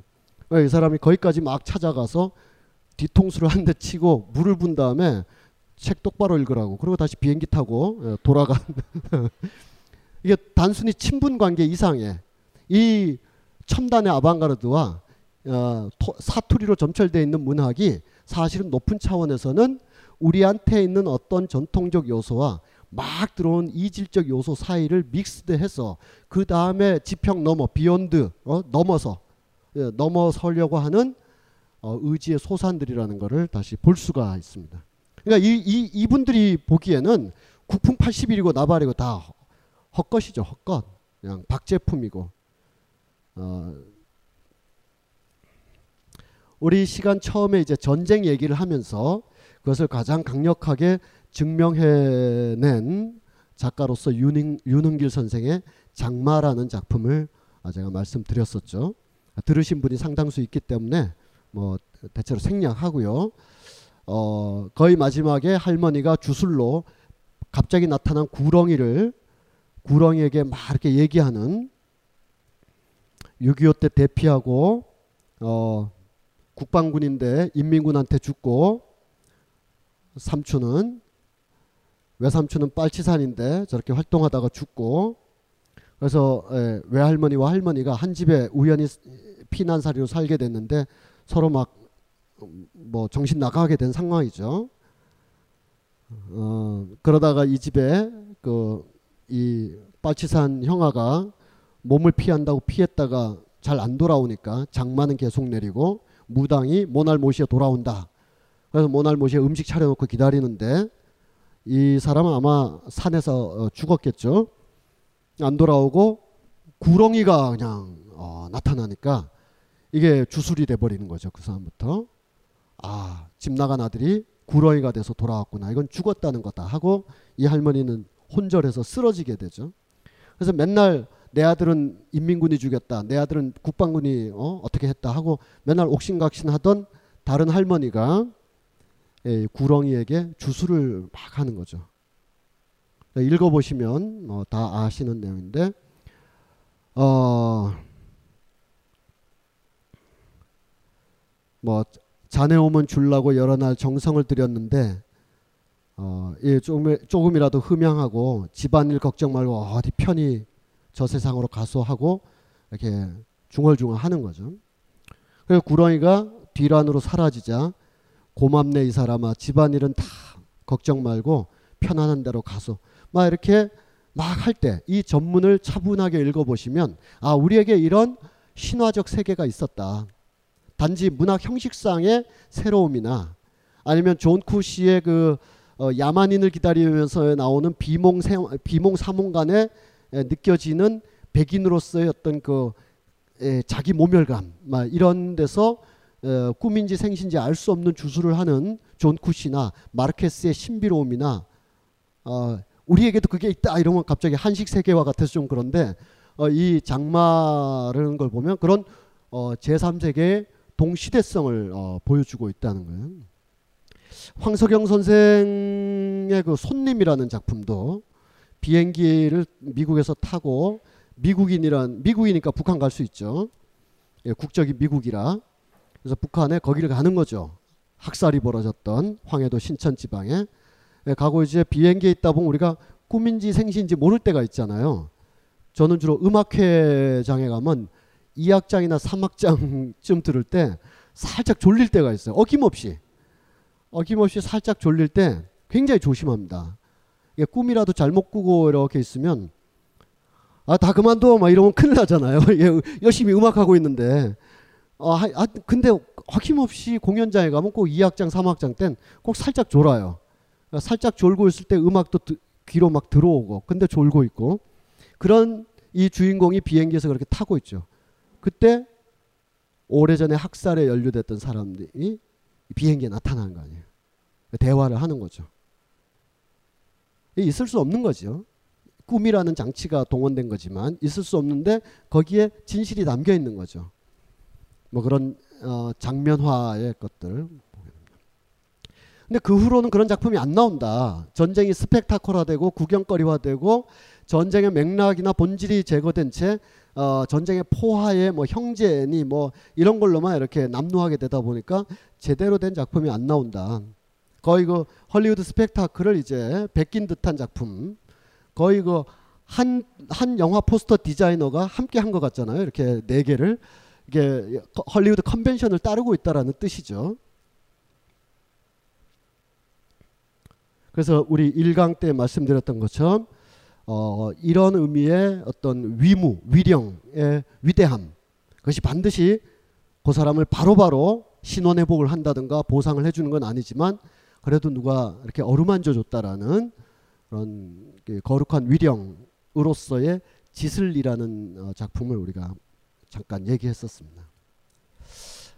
자, 이게 우리가 좀 이렇게 어, 비교적 어, 읽을 만한 작가들, 읽을 만한 작품들의 세계였다면은 조금 다른 맥락에서 음악을 통해서 한번 어, 보면 어, 여러분들께서 이상하게 과도하게 좋아하고 일, 일정한 팬덤까지 형성하고 있어서 왜 저럴까 의심스러운 강원 선생님이라고 있는데 에, 강원 선생님이 그저 어, 전반순이라고 그 강의할 때 요 요 대목 많이 얘기하죠. 해방 이후에 우리나라의 미군정이 장악한 상황 속에서 음악 풍경이 서구 전공자들, 서부 아, 서구의 미국 전공자들, 러시아 전공자들 서로 다르고 민요했던 사람들, 대중음악했던 사람들 서로 다른데 패권은 미국 전공자 내지 미국 파들이 잡아서 얘네들은 빨갱이로, 얘네들은 그게 음악이야 민속문화지. 예, 그래서 국악이라는 이름의 레떼로 부르고 대중음악은 딴따라고 해서 이들이 어, 문화에 대한 호명과 규정을 그때 다 한 게 광복 70주년이 되도록 해결되지 않고 있잖아요. 우리 머릿속에 지나가는 아이 중고등학생 아무나 붙잡고 어, 클래식과 대중음악은 뭔 차이냐. 하나는 고급 문화고 하나는 저급 문화예요. 이런 얘기 하는 거잖아요. 70년대, 70년 전에 형성된 정치적 파당을 위해서 획득한 논리인데 정치적 파당, 패권을 잡기 위해서 만들어낸 어, 그것도 클래식이라고 하더라도 순수 예술은 아름답고 위대한데 정치적인 것은 빨갱이다. 아, 얘네들이 다, 아, 이분들이 다 그 혼란기 때 어, 음악 패권, 문화 패권을 붙잡기, 획득하기 위해서 이쪽은 민속문화, 음악도 아니야. 음악에 못 올라오는 거죠. 에스니카란 민속문화에 지나지 않아. 종족문화. 이건 딴따라야. 이건 그냥 어, 트로트 땅따라, 뽕짝. 아, 이거는 빨갱이들이야. 러시아랑 연관돼 있는. 이게 다 이데올로그로서 치면서 이른바 순수 뭐 클래식만을 정본화하는 그런 흐름은 실제로 클래식이 그런 게 아닌 거죠. 이 양반들이 그 당시에 문화 투쟁 과정에서 현재명이나 뭐 김, 김성태나 이런 분들이 만들어 놓은 그래서 이분들이 어, 그 후에 할 수 있는 게 음악적 실력이 한없이 떨어지잖아요. 떨어지니까 예, 19세기 낭만파적인 가곡만 만드시는 거죠. 뭐 가고파라든지 뭐 그지밥이라든지 뭐 이런 것만 하고 있죠. 그래서 맨 오른쪽 끝에 있는 어, 이런, 이런 파들은 다 제거되고 김순남 그 후에 이제 윤희상이라는 사람이 이제 등장하여 이 윤희상 여러분들 눈으로 이렇게 빠르게 읽어보시면 오른쪽에 써 있는 윤희상의 고백이 아까 그 김현의 김포공항에서의 명상 백낙청의 나는 왜 영문학을 하는가 예, 김무창의 영문학은 한국문학이다라는 명제와 다 흡사하게 맞아 떨어지는 그리고 이것이 문학과 예술의 문제가 아니라 우리의 문제이기도 하죠. 우리의 문제. 우리가 전통을 되살린다고 치마적으로 입고 오신 분 아무도 없잖아요. 우리에게 우리의 당대적 삶에 맞는 옷이나 패턴이나 건축을 찾아내려고 하는 치열한 자기 모색 등이 각 분야별로 다 있듯이 지금 예, 윤이상 선생님도 어 내가 서양에서 인정받는 것은 동양의 오리엔탈리즘을 끌고 와서 서양 사람들에게 너네 이런 거 들은 적 없지? 이거 동양에선 이렇게 한단다 해서 어 내가 showing 해가지고 마치 국악 세계화처럼 이런 거 아니다. 거꾸로도 마찬가지다. 내가 베를린에서 큰 히트를 했다고 해서 한국 일변낸 음악가로 금이 환영하는 이런 낮은 수준으로 우리가 얘기하지 말자. 나는 경계인이고 이쪽도 저쪽도 아니라는 특장 때문에 이쪽과 저쪽을 다 볼 수 있어서 보편과 특수라는 이 현대의 모순을 내가 몸으로 어, 겪기도 하고 나가서 뭐 남해도 가야 되고 북해도 가야 되는 나름의 실천도 조금 빼더라도 음악적으로 몸으로 겪어낸 어떤 그 응어리들이 이분의 작업들이죠. 에, 미넨 올림픽 1972년 열리기 전에 미넨 올림픽을 기념하는 오페라가 어, 미넨에서 이렇게 에, 올려졌는데 어, 미넨 올림픽 조직위원회에서는 윤희상 선생에게 그 오페라를 위촉했어요. 그 작품이 심청이라는 작품이에요. 심청은 우리나라에서 오랫동안 상영 아, 상연되지 못하다가 98년쯤에 일정한 해금 해빙 어, 때와 맞, 어, 맞물려서 예술의 전당에서 올려진 적이 있습니다. 제가 그때 어, 이거 어, 다시 이데올로기 싸움 나면 다시 못 본다 그래서 필사적으로 가서 어, 봤는데요. 뭐 저한테는 나름 윤희상의 작품을 생생하게 단편적으로 이제 91, 2년도부터 음반이 다 쏟아졌기 때문에 음반으로는 대충 들었지만 오페라라는 거는 무대 위에 펼쳐지지 않으면 느낄 수가 없는 건데 어 좋은 기억으로 남아 있습니다. 아, 유, 윤희상 내지는 현대 음악가들이 무엇을 추구하는가를 그 어, 공연을 통해서 그 일단을 보게 됐는데 거기에 에, 나오는 심청이는 이 일종의 그 르네 지라르식의 희생 희생제의를 치르는 어, 사람이었어요. 어, 이 오페라의 모든 아리아와 상황 전개는 민심이 동요하고 있는 격렬한 위기의 시대예요. 그 민심이 동요하고 있는 격렬한 위기의 시대에 아버지까지도 이런 일이 돼서 누군가는 희생제의가 되지 않으면은 이 상황이 어, 이 조절될 수 없는 그런 상황 속에서 이제 심청이가 어, 몸을 던지는 거죠. 몸을 던질 때 하는 아리아를 들어보면 우리가 그냥 아버지 눈 뜨세요 이런 얘기가 아니라 내 한 몸으로 이 혼란이 예, 이렇게 마무리되었으면 하는 그런 처절한 아리아가 불려져. 그러니까 시대적 공기의 울림이 막 있는 거죠. 어, 심봉사 그 심학규라는 사람의 아리아도 마찬가지예요. 그냥 우리는 뭐 어, 마당놀이 뭐 이런 데서 너무 코믹하게만 다뤄져서 그런데 그 물론 어, 원본은 원본대로 판소리에 있지만 MBC 마당놀이든 윤희상이든 자신들의 입장에서 다 재해석하는 건데 마당극 어, 심청이하고는 완전히 다르죠. 이 오페라 심청에서 윤희상이 어, 심학규에게 붙인 아리아의 내용은 이러합니다. 내 일찍이 세상에 나가 뜻을 피고자 하였으나 세상이 나와 나를 원하지 않고 나 또한 세상과 인연이 닿지 않아 모든 것을 패절하고 이 깊은 속으로 들어와 책만 읽고 책의 길이 있겠거니 생각하여 책을 거듭 거듭 보다가 육신의 눈도 멀고 세상을 볼 수 있는 눈도 멀었구나 이런 아리아를 막 합니다. 어, 이런 아리아를 여기 계신 분들 중에 책 속에 길이 있다고 믿으시는 분들은 다 새겨 들어야 될 얘기 중에 하나입니다. 저를 포함해서. 왜냐하면 책 속에 길이 없을 수도 있거든요. 그리고 책 속에 길이 있다고 과신하여 살아 숨쉬는 현실보다 책의 현실에 훨씬 더 어, 탐닉하는 게 또 책 좋아하는 사람들의 교본고에서 한두 권씩 막 가져오는 사람들의 원놈이 그랬는지 몰라도 그런 사람들의 패단이죠. 그래서 사람이 읽히기보다는 책을 읽는 거죠. 사람의 숨소리보단 책의 에, 어, 문향을 더 느끼려고 하고 그러다 눈이 머는 거죠. 근데 이건 단순히 어, 책에 길이 있겠거니 하고 주식 투자했는데 다 날렸다 이런 얘기가 아니고 책 보고 주식 투자했는데 되는 게 없더라 이런 얘기가 아니라 어, 그 헤겔이 얘기했던 것과 똑같은 거죠. 모든 이론은 회색이다. 이, 이 현실의 반영 representation이 이론인데 이 이론 가지고 현실을 재단해서 반드시 이쯤 되면 민중 저항이 일어나야 되는데 왜 안 일어나는 거지? 이게 이게 어, 어 아, 역시 어, 민중은 대중이야, 대중은 우중이야, 난 믿을 수 없어 하고 다시 이론을 팔 수도 있겠죠. 신봉사가 그랬다는 겁니다. 현실에 나가서 혼탁한 세상에 몸을 던졌으나 맞질 않았고 돌아와 책 속에 길이 있겠거니 했는데 육신의 눈도 멀고 세상을 보는 눈도 잃어버렸다. 로 이제 아리아가 펼쳐지는 거죠. 그건 바로 윤희상 자신의 노래이기도 하죠. 그리고 이 노래를 듣고 있을 50대의 독일인들은 20대 때 다 그랬거든요. 2차 대전 때 나가서. 다 길을 잃었거든요.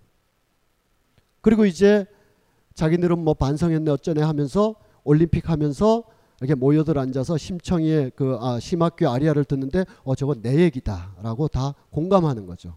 이럴 때 동양의 이상한 피리 소리가 공감될 수도 있고 동양의 에, 어, 한 번도 들려오지 않았던 이상한 그 어, 화성 양식의 소리가 굉장히 에스니컬해서 야 서양 음악에 없는 동양적인 게 왔네라고 칭찬하고 그래서 윤희상이 될 수도 있겠지만 그것은 표층의 얘기고 심층의 얘기는 어, 우리가 감히 하기 어려운 얘기를 저 사람이 함께 해주는구나가 되는 거죠.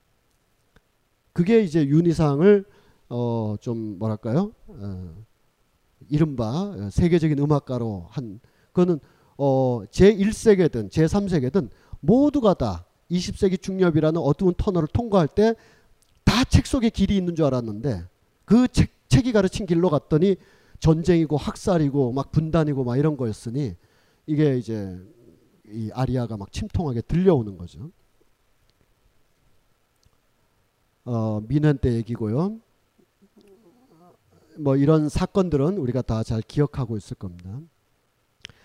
어, 여기는 통영인데 여전히 뭐 아직 해결되지 않은 윤희상이 해결된다는 건 우리가 많은 문제를 해결했다는 뜻이겠죠. 우리의 그 탈분단이라는 관점에서 보면 오늘 뭐 이, 이것도 들어오고 저것도 들어오는데 만약 윤희상에 대해서 경남이나 통영에서 거기 주민들이나 많은 사람들이 아 이게 별 문제 하라 그래 할 정도로 자유로워졌다면 우리의 에, 이 레드 컴플렉스는 많이 해결됐겠죠. 그렇지 않으니까 오히려 증폭되니까 오히려 표적 놀이를 하니까 여전히 어, 어, 이렇게 한쪽에서는 윤희상 음악제를 하는데 그걸 하고 있는 날 한쪽에서는 화형식을 하는. 화형. 어, 프루스트의 시 중에 에, 뭐 가지하는 길 해가지고 뭐 김종필 씨도 좋아한다는 시가 있지만 그거 말고 어, 세상이 멸망할 때 불로 망할 것인가 물로 망할 것인가 단언컨대 내가 두루 짐작해 보니 불보다는 물로 망한다고 나는 생각이 든다. 그런데 어떤 사람들은 물이 아니라 불로 망한다고 자꾸 얘기를 하니 세상이 멸망할 때 불로 망할지 물로 망할지 난 잘 모르겠다라는 시가 있어요. 이 불과 물은 예, 성서적인 코드이긴 하지만 우리는 지금 불의 시대를 살고 있는 거예요. 불의 시대를 화형하고 세상이 만약 망한다면 어, 물로 망할까요? 불로 망할까요? 어, 서양 미술사를 보면 14세기 전까지는 물로 망해요. 대개 어, 최후의 날 아마겟돈 최후의 날에 대홍수가 일어나서 막 떠내려가는 게 나와요. 그런데 13세기 14세기를 통과하면서 정치적으로 화형이라든지 마녀 사냥이라든지 고문이라든지 이런 것이 막 재현되고 그러니까 14세기에서부터는 불로 망하는 그림들이 많이 나옵니다. 어, 특히 15세기에 네덜란드에 어, 헤어로니스 보슈라는 사람의 그 지상의 천국의 나날들이라는 작품을 보면 지옥편에 보면 온 도시가 불에 막 타고 있죠. 근데 그거는 중세 때는 대개 물로 떠내려가는 거였는데 예, 프로스트는 그걸 묻고 있는 거죠. 우리가 물에 물에 의하여 망하느냐, 불에 의하 망하느냐. 물에 의한 거는 신에 의하여 망하는 것이고 불에 의해서 망하는 것은 인간에 의해서 망하는 것이다. 뭐 그런 해석이 아닐까 싶어요. 우리는 지금 불의 시대를 막 살고 있는 거죠. 아 그렇고요. 그 외에도 어, 여기 계신 분들 중에 클래식 음악을 오랫동안 들어오신 분들이라면 다 알고 계시겠지만 참고로 뭐 백병동 선생님의 가야금 같은 걸 한번 나중에 들어보시고요. 아, 강석희 선생의 전자음악, 아, 이건용 선생의 음, 예, 여러 칸타타들 이건영 선생님 뭐5.18 이런 것도 했었지만 음, 어, 작년 4월달 음, 어, 세월호 일주기 때 이 칸타타를 이렇게 하시기도 했어요. 그리고 황병기. 어, 이분은 조금 조금 다른 맥락에서 봐야 되기 때문에 한 걸음 더 가서.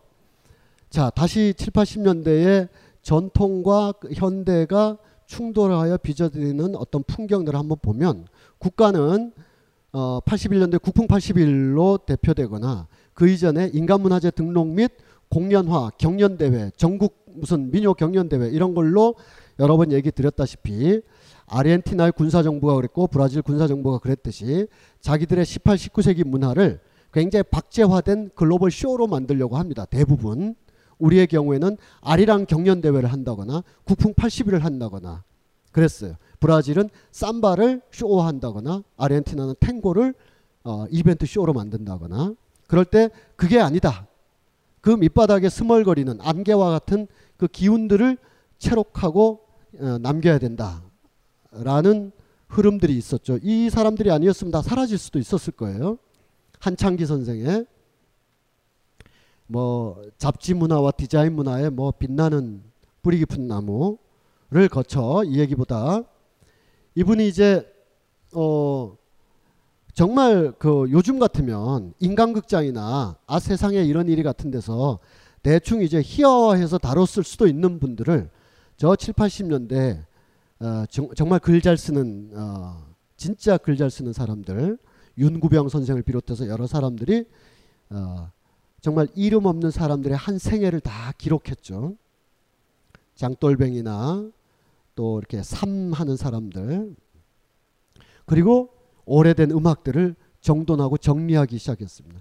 이건 정학이고 여기 강강술래 이 음반을 사서 어, 진도 상여 소리 또 한반도의 슬픈 소리 요거는 LP로 이렇게 되어 있는데 어, 진도 사람이라서 그러겠지만 제가 아까 목포라 그랬는데 목포 문태 고등학교로 간 거고 원래는 진도 김현 선생이 진도 사람인데 이분이 이제 서울대학교 병원에 48살 때 세상을 떠났는데요. 어, 그 병원의 그 중환자실에 이렇게 있다가 카세트로 CD 플레이어인가 카세트로 저걸 녹음해서 듣는 거예요. 그이 이 LP에 보면 어, 우리나라 곳곳에 있는 가장 슬픈 소리들이 다 체력돼 있어요. 저 중에 아무거나 들어도 오늘 생일 맞은 사람도 우울해지게 돼 있어요. 굉장히 슬퍼요. 그 중에 혼맞이 노래가 있어요. 혼맞이 노래가 막 진행되는데 그 중에 한 가사가 황천길이 멀다더니 문턱방기 황천이로구나라고 어, 이 하는 대목이 있어요. 거기서 이제 김현 선생이 아 이제 죽을 수 있겠다라고 생각을 하셨대요. 벌떡 일어나서 아, 문 밖에 죽음이 와 있는데 아, 내가 따라갈 수 있겠다 이런 생각을 하셨대요. 이런 소리들은 KBS나 이런 국악 전형화 프로그램에 절대 나오지도 않았습니다. 너무나 생것의 무속이었기 때문에 막 밑바닥에 막 처절한 소리이기 때문에 즉 아, 피아졸라가 그랬고 빌라로보스가 그랬고 그런 이 빅토르 하라나 메르세데스 소사 심지어는 인디오 산맥에서 걸어 기타 하나 들고 걸어 내려왔던 아따왈파 유방키 같은 사람이 그랬듯이 이거는 완전히 어 이렇게 몸에서 몸으로 입에서 입도 아니에요. 몸에서 몸으로 전수되었던 가장 밑바닥의 소리들이거든요. 이 소리를 놓치지 말아야 된다. 놓치지 말아야 된다는 건 이걸 잘 보호하고 보존하고 이렇게 그건 당연히 해야 되는 건데 그게 아니라 오늘날 누군가가 음악을 한다면 이런 소리를 해야 되는 것이다. 그것도 더욱이 국악의 현대화나 무슨 뭐 세계로 뻗어나가겠다 싶으면 뭘 들고 나갈 거냐. 자기가 들고 나가는 게 피아졸라와 같은 슬픈 소리를 들고 나가는 건지 아니면 이벤트 탱고 쇼를 하러 나가는 건지를 분간해야 되는데 이걸 이따가 한 9시 40분쯤에 직접 들어보면서 그러니까 오늘날 하고 있는 사람들 이야기를 들어보면서 하죠. 뭐 건축에 김수근이 있어서 그 지하 공간 소극장에서 사실은 이 공간보다도 작아요. 요 여기서부터 요만한 어, 공간인데 공간 소극장에서 동시에 그 자리에 있을 수 없는 전혀 다른 이질적 장르들이 판을 벌렸다라는 것도 우리가 기억할 만한 거죠. 국가가 할 수 없는 일이고 국가가 국립극장에서 하면 망하는 것들이죠. 이런 데서 막 자유롭게 하는 거죠. 어, 첨단 퍼포먼스와 한영숙 선생의 승무가 공옥진 선생님, 뭐, 그 중에서 사물놀이. 이거 저 시골 논바닥에서 서서 치던 건데 이 위로 끌어올린 거는 이건 심우성 선생이 아방가르드로 만들기 위해서 한 거죠. 근데 그 그러다가 이분은 이제 아방가르드의 극한을 더 가시려고 그러고 이분은 아 이게 이게, 이게 이 어, 정치적 생각은 비슷하세요. 정치적 생각 비슷하신데 워낙 우리 우리 같은 평범한 사람들이 쉽게 말할 수 없는 한국 문화의 아이콘이 되셨기 때문에 어쩔 수 없이 또는 그분도 나름대로는 생각을 가지고 어, 김덕수 선생님 같은 경우에는 좌우를 가리지 않고 국가 행사에 이렇게 풍물을 하실 수밖에 없죠. 우리가 그런 분들한테 왜 거기까지 가서 장구를 치냐고 함부로 얘기할 수는 없는 것이고 근데 어, 이 7, 80년대 이 두 분 생각은 비슷했어요. 단 하나 달랐던 것은 어, 이분은 나는 지금 현대 음악을 하고 있다고 생각하는 거예요. 현대 음악을. 내가 지금 논두렁에 앉아가지고 모 잘 심으라고 이렇게 하고 있는 게 아니다. 소리의 극한, 타악의 극한. 이게 내가 지금 꽹과리를 들고 있지만 누군가에겐 팀파니로 들릴 수도 있고 누군가에겐 트라이앵글일 수도 있다. 내가 지금 꽹과리를 들었다고 해서 국악을 현대화한다라는 이 익숙한 프레임에 자꾸 가두게 되면 더 미지의 영역으로 더 비욘드 넘어서지 못하고 국악 전도사로 또 돌아다니게 될 것이다. 그것도 좋은 일이지만 난 내 길로 가겠다. 어, 길이 없는 곳을 가는 거죠. 길이 없는 곳을 가니까 어떻게 돼요? 뭐 사람이 스스로 목숨을 끌 때는 수만 가지 이유 때문에 끊겠지만 일단 이분이 세상과 작별을 할 때는 자기 소리에 어, 이 극한을 뛰어넘지 못해서 그리고 뛰어넘고자 했던 그 어, 이 격렬함이 자신을 실존적으로 안정화시키지 못해서 세상을 버리셨는데 김용배라는 어, 분이. 그러니까 이 김덕수 선생님은 아마 우리가 그럴 운명일지도 모른다. 이놈의 이 대한민국에서 국악을 한다는 것은 하나의 보편적 예술 행위로 보편적 현대 퍼포먼스로 보기보다는 민족문화 창달과 전통문화 계승인 거죠. 그 프레임 이외의 것을 할 수 없도록 프레임, 프레임, 프레임이 딱 freeze frame 굳어져 버렸기 때문에 어, 이 김용배 선생이 가는 길을 같이 갈 수가 없었죠. 예, 김덕수 선생님은 다른 길로 가시고 이분은 또 다른 길로 가셨는데 거의 길이 없어서 어, 세상을 등지고 마셨습니다. 이 사물놀이를 어, 애들하고 어떡하다 동네에 무슨 뭐 고향 아람누리 이런 데서 뭐 사물놀이 한다 그러면 지금은 다 이제 이런 어떤 강한 긴장을 이 없죠. 왜냐하면 보편화돼 있고 초등학교도 다 있고 하나의 즐거운 놀이 문화로 다 됐기 때문에 예술적 긴장을 할 수는 없죠. 어, 그렇지만 우리가 한마디라도 더 아이들한테 해준다면 전통을 현대화한다 이런 얘기는 안 하는 게 어, 좋습니다. 그거는 그 갑자기 사물놀이 혹은 김용배 선생이 난타가 되는 거예요 갑자기. 그런 어떤 그저 어, 문화 상품, 문화 콘텐츠 활성화 이런 차원에서 이 공간에서 이 네 명을 황병기와 심우성과 김현 같은 사람이 이 앞에 쭈그리고 앉아서 이걸 들었던 게 아니거든요. 이거는 우리의 탈근대의 격렬한 몸부림이라고 그때 보셨던 거예요. 그, 그 후에는 다 이제 대중화 됐으니까 생설될, 생성될 때 꽃봉오리는 격렬하게 터져 나오지만 나중에 꽃 다 지고 나면 이제 뭐 꽃잎 여기저기 흩날리고 꽃이 휘날리면서 예술이 이렇게 넓게 넓게 번져가는 지금은 그런 단계가 됐지만 70년대 80년대에 이 음악을 그렇게 해석할 수는 없다라고 생각합니다. 그중에 이제 황병기 선생의 작업도 어, 보면 많은 음악들이 있죠. 어떤 맥락에서 이렇게 얼핏 들으면 인사동에서 그 차 한 잔 마시기 좋은 그런 음악이지만 좋다. 내가 오늘 강의도 들었는데 그 마른 풀 같은 거 뜨거운 물에 넣어놓고 이렇게 쳐다보고 있다가 한 잔 마시고 이런 거 안 하고 내가 정말 우리가 바흐나 누구 말러 같은 사람을 제대로 들으려고 이렇게 에, 보이지도 않는 음의 소실점을 향해서 이렇게 웅크리고 앉아 있듯이 황병기의 가약을 한번 제대로 보자, 제대로 들어보자 하고 한 번만 제대로 들어보세요. 그러면 아 이렇게 격렬한 음악이 있을 수가 없어요. 어, 심지어 무섭기까지 하는 거예요.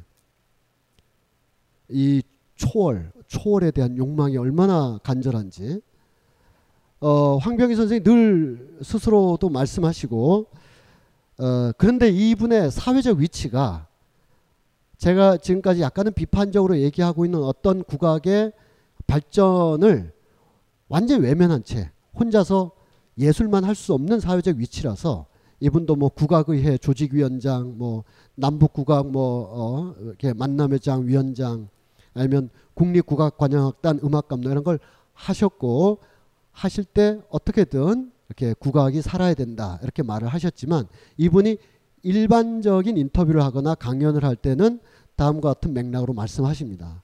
나는 누가 나를 국악인으로 국악인이라고 부를 때 모멸감을 느낀다. 어, 예술가들은 따로 있는데 나는 어떤 전승된 걸 계승하온 예인 정도로 이렇게 낮춰보는 것 같다. 그리고 어떤 보편적 경지에 도달한 위대한 예술이 있는데 국악은 그런 정도는 아니고 다만 우리 거라서 이렇게 보살펴주는 과도한 어, 왜곡이 있다. 그리고 여기서 이제 국악을 되살리자 현대화하자면서 바로 문화 콘텐츠, 한류 상품화 이렇게 이어지는 거예요. 그런 맥락에서 나를 바라볼 때 나는 내가 지금 아시아 저 중국에 이렇게 이렇게 통할 음악 상품을 빚고 있는 것 같은 그런 걸 잘 빚어서 여기까지 온 것 같은 모멸감을 느낀다. 내가 지금 바이올린을 하고 있다면 이런 소리를 안 했을 텐데. 자, 이거를 우리의 일, 이게 지금 음악 문화지만 우리의 일상적인 다른 문화적 삶도 다 마찬가지죠. 다 마찬가지고 어막 영어 섞었어야 뭐 이렇게 뭐 강의가 되는 것처럼 이렇게 오버 센스 하고 말이죠. 네. 영어 같이 안 들리나 영어 한 건데 예.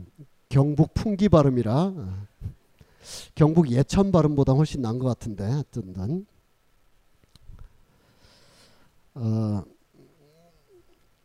뭐 이 70년대 중반에 저는 이거를 그 저 83년도에 처음 들었는데 아, 80 우리 저 고1리 때는 뭐든지 막 그냥 막새 모 어, 아기 새처럼 뭐 누가 토하면 막, 막, 막 먹는 시절 있잖아요, 막. 막 먹던 시절. 막, 막 찾아다니고. 그래서 이 토요일 날 오후에 광화문 한번 잘못 나가면 걷고 걸어 가지고 청계천 팔가 황학시동 시장에서 하루가 끝나는 그런 거 있잖아요. 계속 걷다 보니까 그때 에, 에, 다들 들으셨다시피 어마어마한 뭐 퍼포먼스였죠. 지금 들으면 약간은 퍼포먼스를 위한 퍼포먼스 같은 느낌도 있지만 자 여기서부터는 다른 맥락의 얘기가 되니까 제가 어 살짝 살짝 어, 아, 살짝 살짝 하면 여러분들께서 자리 이동을 막 하실 수도 있으니까 어, 두 곡만 잠깐만 한번 들어보도록 하겠습니다. 에, 우리가 저 인사동에서 찻잎 떨궈 놓고 듣기 좋은 것 같겠지만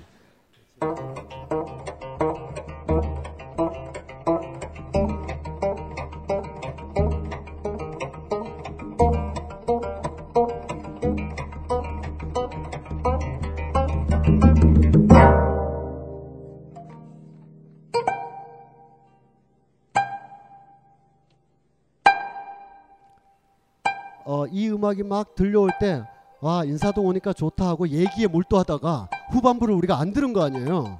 에?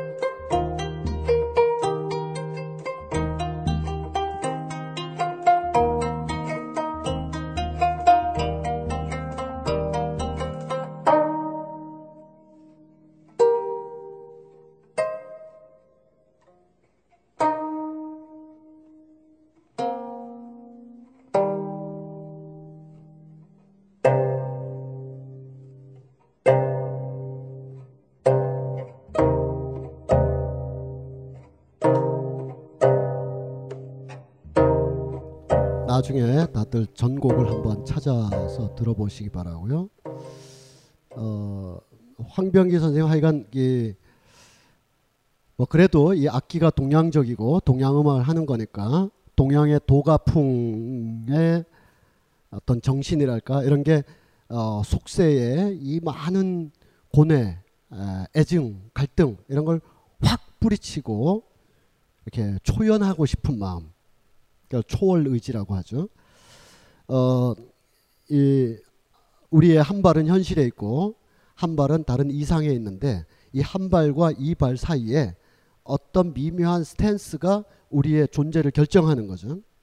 만약에 뭐 개인적으로 보면 내가 지금 살고 있는 아파트는 이러고 비리비리한데 다른 한 발은 저 레미안을 향해서 이렇게 한 걸음씩 가려고 하는데 얘와 얘가 언밸런스 날 때 괴롭고 고뇌가 되고 그렇지 않습니까?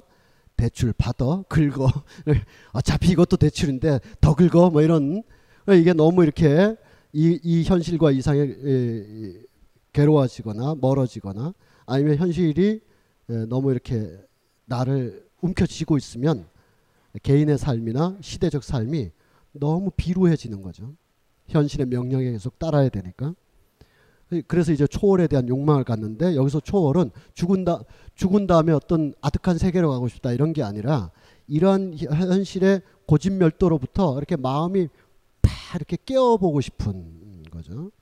그래서 그 서정주 시인이 우리 그 고등학교 때 배웠던 추천사라는 시를 쓰신 거죠. 그 사람이 친일파다. 어, 너희 왜 친일파 얘기해? 이러지 마시고 그 서정주가 친일파 확실하죠. 어, 이 친일파를 어떻게 해석할 것인가를 놓고 지금부터 얘기 시작하면 12시에 끝나니까 생략하고 어, 이 독일의 고트프리트 벤이나 서정주나 이런 사람들이 이념으로서 친일을 받아들이고 새로운 국가로서 일본과 500년을 살고자 악망했던 그 힘에는 반드시 몸보신하려고 하는 먹고 살려고 하는 감옥에 안 걸려고 하는 그런 것만 있는 게 아니라 아주 굳은 어떤 신념과 이념 체계가 있기 때문에 그 이념 체계와 신념이 굉장히 복합적인 거라서 이거를 풍부하게 보기 위해서는 아 이 사람은 친일파야 됐어 라는 걸로는 이게 안 보이게 돼요. 그러니까 어, 친일을 옹호가 아니라 어떻게 그렇게 강력한 친일 신념을 갖게 되었나를 알려면 서정주는 친일파다라는 레테르보다 이런 도가풍의 시부터 봐야 되는 겁니다. 이, 이 박경리 선생하고 차이가 그거죠. 박경리 선생의 토지에 보면 굉장히 인상 깊은 장면이 있어요. 어, 그 가상에 박경리 선생 한 번도 가보지도 못한 저 경남 거기 평사리 어, 이분이 이제 지도보가 여기가 좋겠네 하고 그냥 가상으로 묘사했다는 거 아니에요? 소설가는 자아가 커야 되는 것 같아요. 자아가 이만해가지고 거짓말을 막 지어내는 거죠. 어, 그 토지에 보면 이런 대목이 나오죠. 이제 망해가는데 최씨 집안이 최씨 집안이 망하고 나라도 망하죠. 거의 김훈장이라는 사람이 있는데 이따금 서인의 집에 와서 세상 돌아가는 얘기도 하고 그리고 또 이제 농사 짓는 사람들이 뭐 이렇게 좀 너무 이렇게 격정으로 막 하면 어허 이복에 이 사람아 그러면서 이렇게 좀 따끔하게 하기도 하고 근데 농사 짓는 사람들 이미 이런 양반이 몰락했기 때문에 아이 훈장어른 됐어요. 비키세요. 그러면서 거의 무시하고 살죠. 본인만 훈장이야. 사람들은 이제 훈장이라고 여기지도 않죠. 근데 이 사람은 어쨌든 누옥이나마 쓰러져가는 거기 앉아가지고 그래도 글줄 꽤나 배우겠다 오는 애들을 놓고 어 이렇게 한자를 가르치고 있죠. 하늘천 따지를 하는데 지나가는 사람들이 아이 나라가 내일 모레 다 망하게 생겼는데 하늘천 따지는냐 뭐 이렇게 이렇게 얘기를 해요. 그러다 이게 중편 어, 중반부로 가면은 이 사람들이 다 어, 간도 땅으로 가죠. 간도 땅으로 가서 허허벌판 만주벌판을 읽어야 되는 거예요. 막 읽어야 되는데 김은장이라는 어른도 여기까지 와서 내가 훈장 노릇하긴 좀 그렇다 해서 담매로 나갑니다. 그래서 생전 홈이 한번 잡아본 적 없는 이 몰락한 잠반 이 김은장이 이렇게 예, 호미를 가지고 이렇게 일항을 막 긁어보기도 하고 그래요. 그때 같이 이렇게 떠나온 마을 농민들이 아 우리가 진짜 망했구나라고 그때 느낍니다. 아 훈장 어른은 들어가서 글 읽으라고 어른까지 나와서 밭을 매니까 이거 우리가 진짜 망한 것 같다는 거예요. 그래도 어딘가에는 어떤 사람이 정자나로 그렇게 앉아가지고 어? 글이라도 한 명은 아, 앉아서 읽고 있어야지. 이게 우리가 그래도 이게 아직 우리 마을 공동체가 살아있다는데 이 노인마저도 나와서 밭, 밭일을 하니까 우리가 진짜 망한 것 같다는 거예요. 이게 박경리 선생이라면 서정주 선생은 치워라 그래요. 다 치워라. 그래요. 나는 후회하지 않고 어, 아무것도 후회하지 않네. 그래서 병든 개처럼 장마철에 막 헉헉거리면서 내 여기까지 왔다. 서정주는 그런 걸 다 싫어하면서 이거를 그 낡은 그 어, 낡은 이건 근대도 아니죠. 봉건성 유습들 이런 걸 막 떨쳐내고 이렇게 그럴 때 일제가 들어오죠. 와 이거다라는 거예요. 이게 굉장히 복합적인. 그리고 어 김사인 선생님이 그, 그 김사인 선생의 그 어, 시시한 다방이라고 있어요. 그거 보면 어, 한 열 몇 시간 잔 사람도 듣다가 금세 자게 돼요. 이게 어, 어떻게 하면 잘 수 있을까 한 사람들은 그 시시한 다방을 이렇게 김사인의 시시한 다방 시작하 그거 한번 쭉 들어보시면 한 5분쯤 보면은 예, 뭐 몽은의 몽은약을 먹은 것처럼 아, 김사인 선생은 말도 그렇게 느리시고 말하는 것 다 시인데 그분이 어디서 제가 이거 예전에 얘기한 것 같은데 어디서 시를 읽으시는데 이제, 이제 시가 있는 밤 뭐 이런 데서 시를 읽으시는 거예요. 아 이제 제 쓸데없는 얘기는 그만하고 시를 읽겠습니다. 이렇게 저 먼 데를 이렇게 보더니 어디 뒀더라 한참 생각. 전 그게 제목인 줄 알았어요. 내 삶은 어디에 뒀나, 어? 이런 건 줄 알았어요. 그러니까 하나 할 때. 어디 뒀지? 그러면서 막 찾는 거예요. 그러니까 여기 있었구나 하고 이걸 그 그럴 정도로 말 자체가 시를 읽는 듯한 이분이 근데 날카로운 데가 있어요. 아, 우리가 아무도 생각하지 못한 대로 팍 찌르는 날카로운 데가 있는데 김소월을 너무나 다명한 사실인데 날카로워요. 김소월을 교과서식대로 아니면 지금 방식대로 읽으면 우리 전통 문화를 계승한 전통적인 서정시다 이거예요. 저 고려 시대의 그 정지상의 송인으로부터 내려와서 참 예, 죽어도 아니 눈물 흘리오리다. 이게 참 전통의 서정이노. 7호의 뭐 음복격 이런 우리 다 동그라미 외웠는데 당대에서 보면 당대에서 보면 엄청난 파격과 실험이라서 김소월이었던 거다. 지금 오랜 세월이 지나서 역사의 어떤 그 뿌리의 예와 예와 심지어 고려 시대의 그 정지상까지 연결해 가지고 보니까 전통 서정을 잇는 시인 이렇게 되는 거지. 1923년, 27년 사이에 있었던 문인들은 대부분 한문학하고 어디 가서 이렇게 양반다리로 앉아 있는 사람들이에요. 그 사람들이 주류야. 그들이 볼 땐 놀라운 시야. 이거 이 시도 아닌 거야, 막. 어? 부르다가 내가 죽을 이름이여, 뭐 어? 불러도 뭐 소용없는 이름이여. 이게 한문학 한다고 한다고 앉아 있던 사람들한테는 이게 이게 무슨 시냐 이거. 그래서 김소월이 된 거다. 이거를 전통의 관점으로 이렇게 꿰면 안 되고 파격의 관점에서 보면 김소월만한 실험가도 찾아보기 어렵다. 초혼 같은 작품 보면 그렇잖아요. 이분도 아유 갑자기 여기로 연결하니까 이 그것과 이것의 연결 고리 이걸 잘 못 찾겠네요. 어쨌든 아 황병기 어, 서정주 시인이 쓴 게 그거죠. 속세 미진을 다 떨쳐내고 초월한다는 것은 죽어서 좋은 어, 서방 정토에 간다는 그런 불교적인 것도 있지만 그게 아니라 세상의 고집멸도로부터 벗어나고 싶은 아, 그런 거 없는 사람 없잖아요. 뭐 가족이든 돈이든 뭐든 간에 이런 게 막 내 마음을 막 어지럽힌데 한순간이라도 그러한 상태가 아니었으면 좋겠다. 그러니까 창공으로 확 날아가지고 안 보이는 세계를 한번 싹 봤으면 좋겠는데 그게 어려우니까 혼자 그렇게 하기 어려우니까 춘향아 그네줄을 밀어다오 하는 유명한 시죠. 추천사가. 그걸 이제 이 황병희 선생이 음악으로 했는데 요걸 들으시면서 통화는 바깥에서 담배도 바깥에서 그리고 또 커피 아직 한 잔밖에 안 사신 분들이 있는데 두 잔 사시기 바라고. 요, 어, 요 곡을 들으시면서 잠깐 휴식을 하도록 하겠습니다.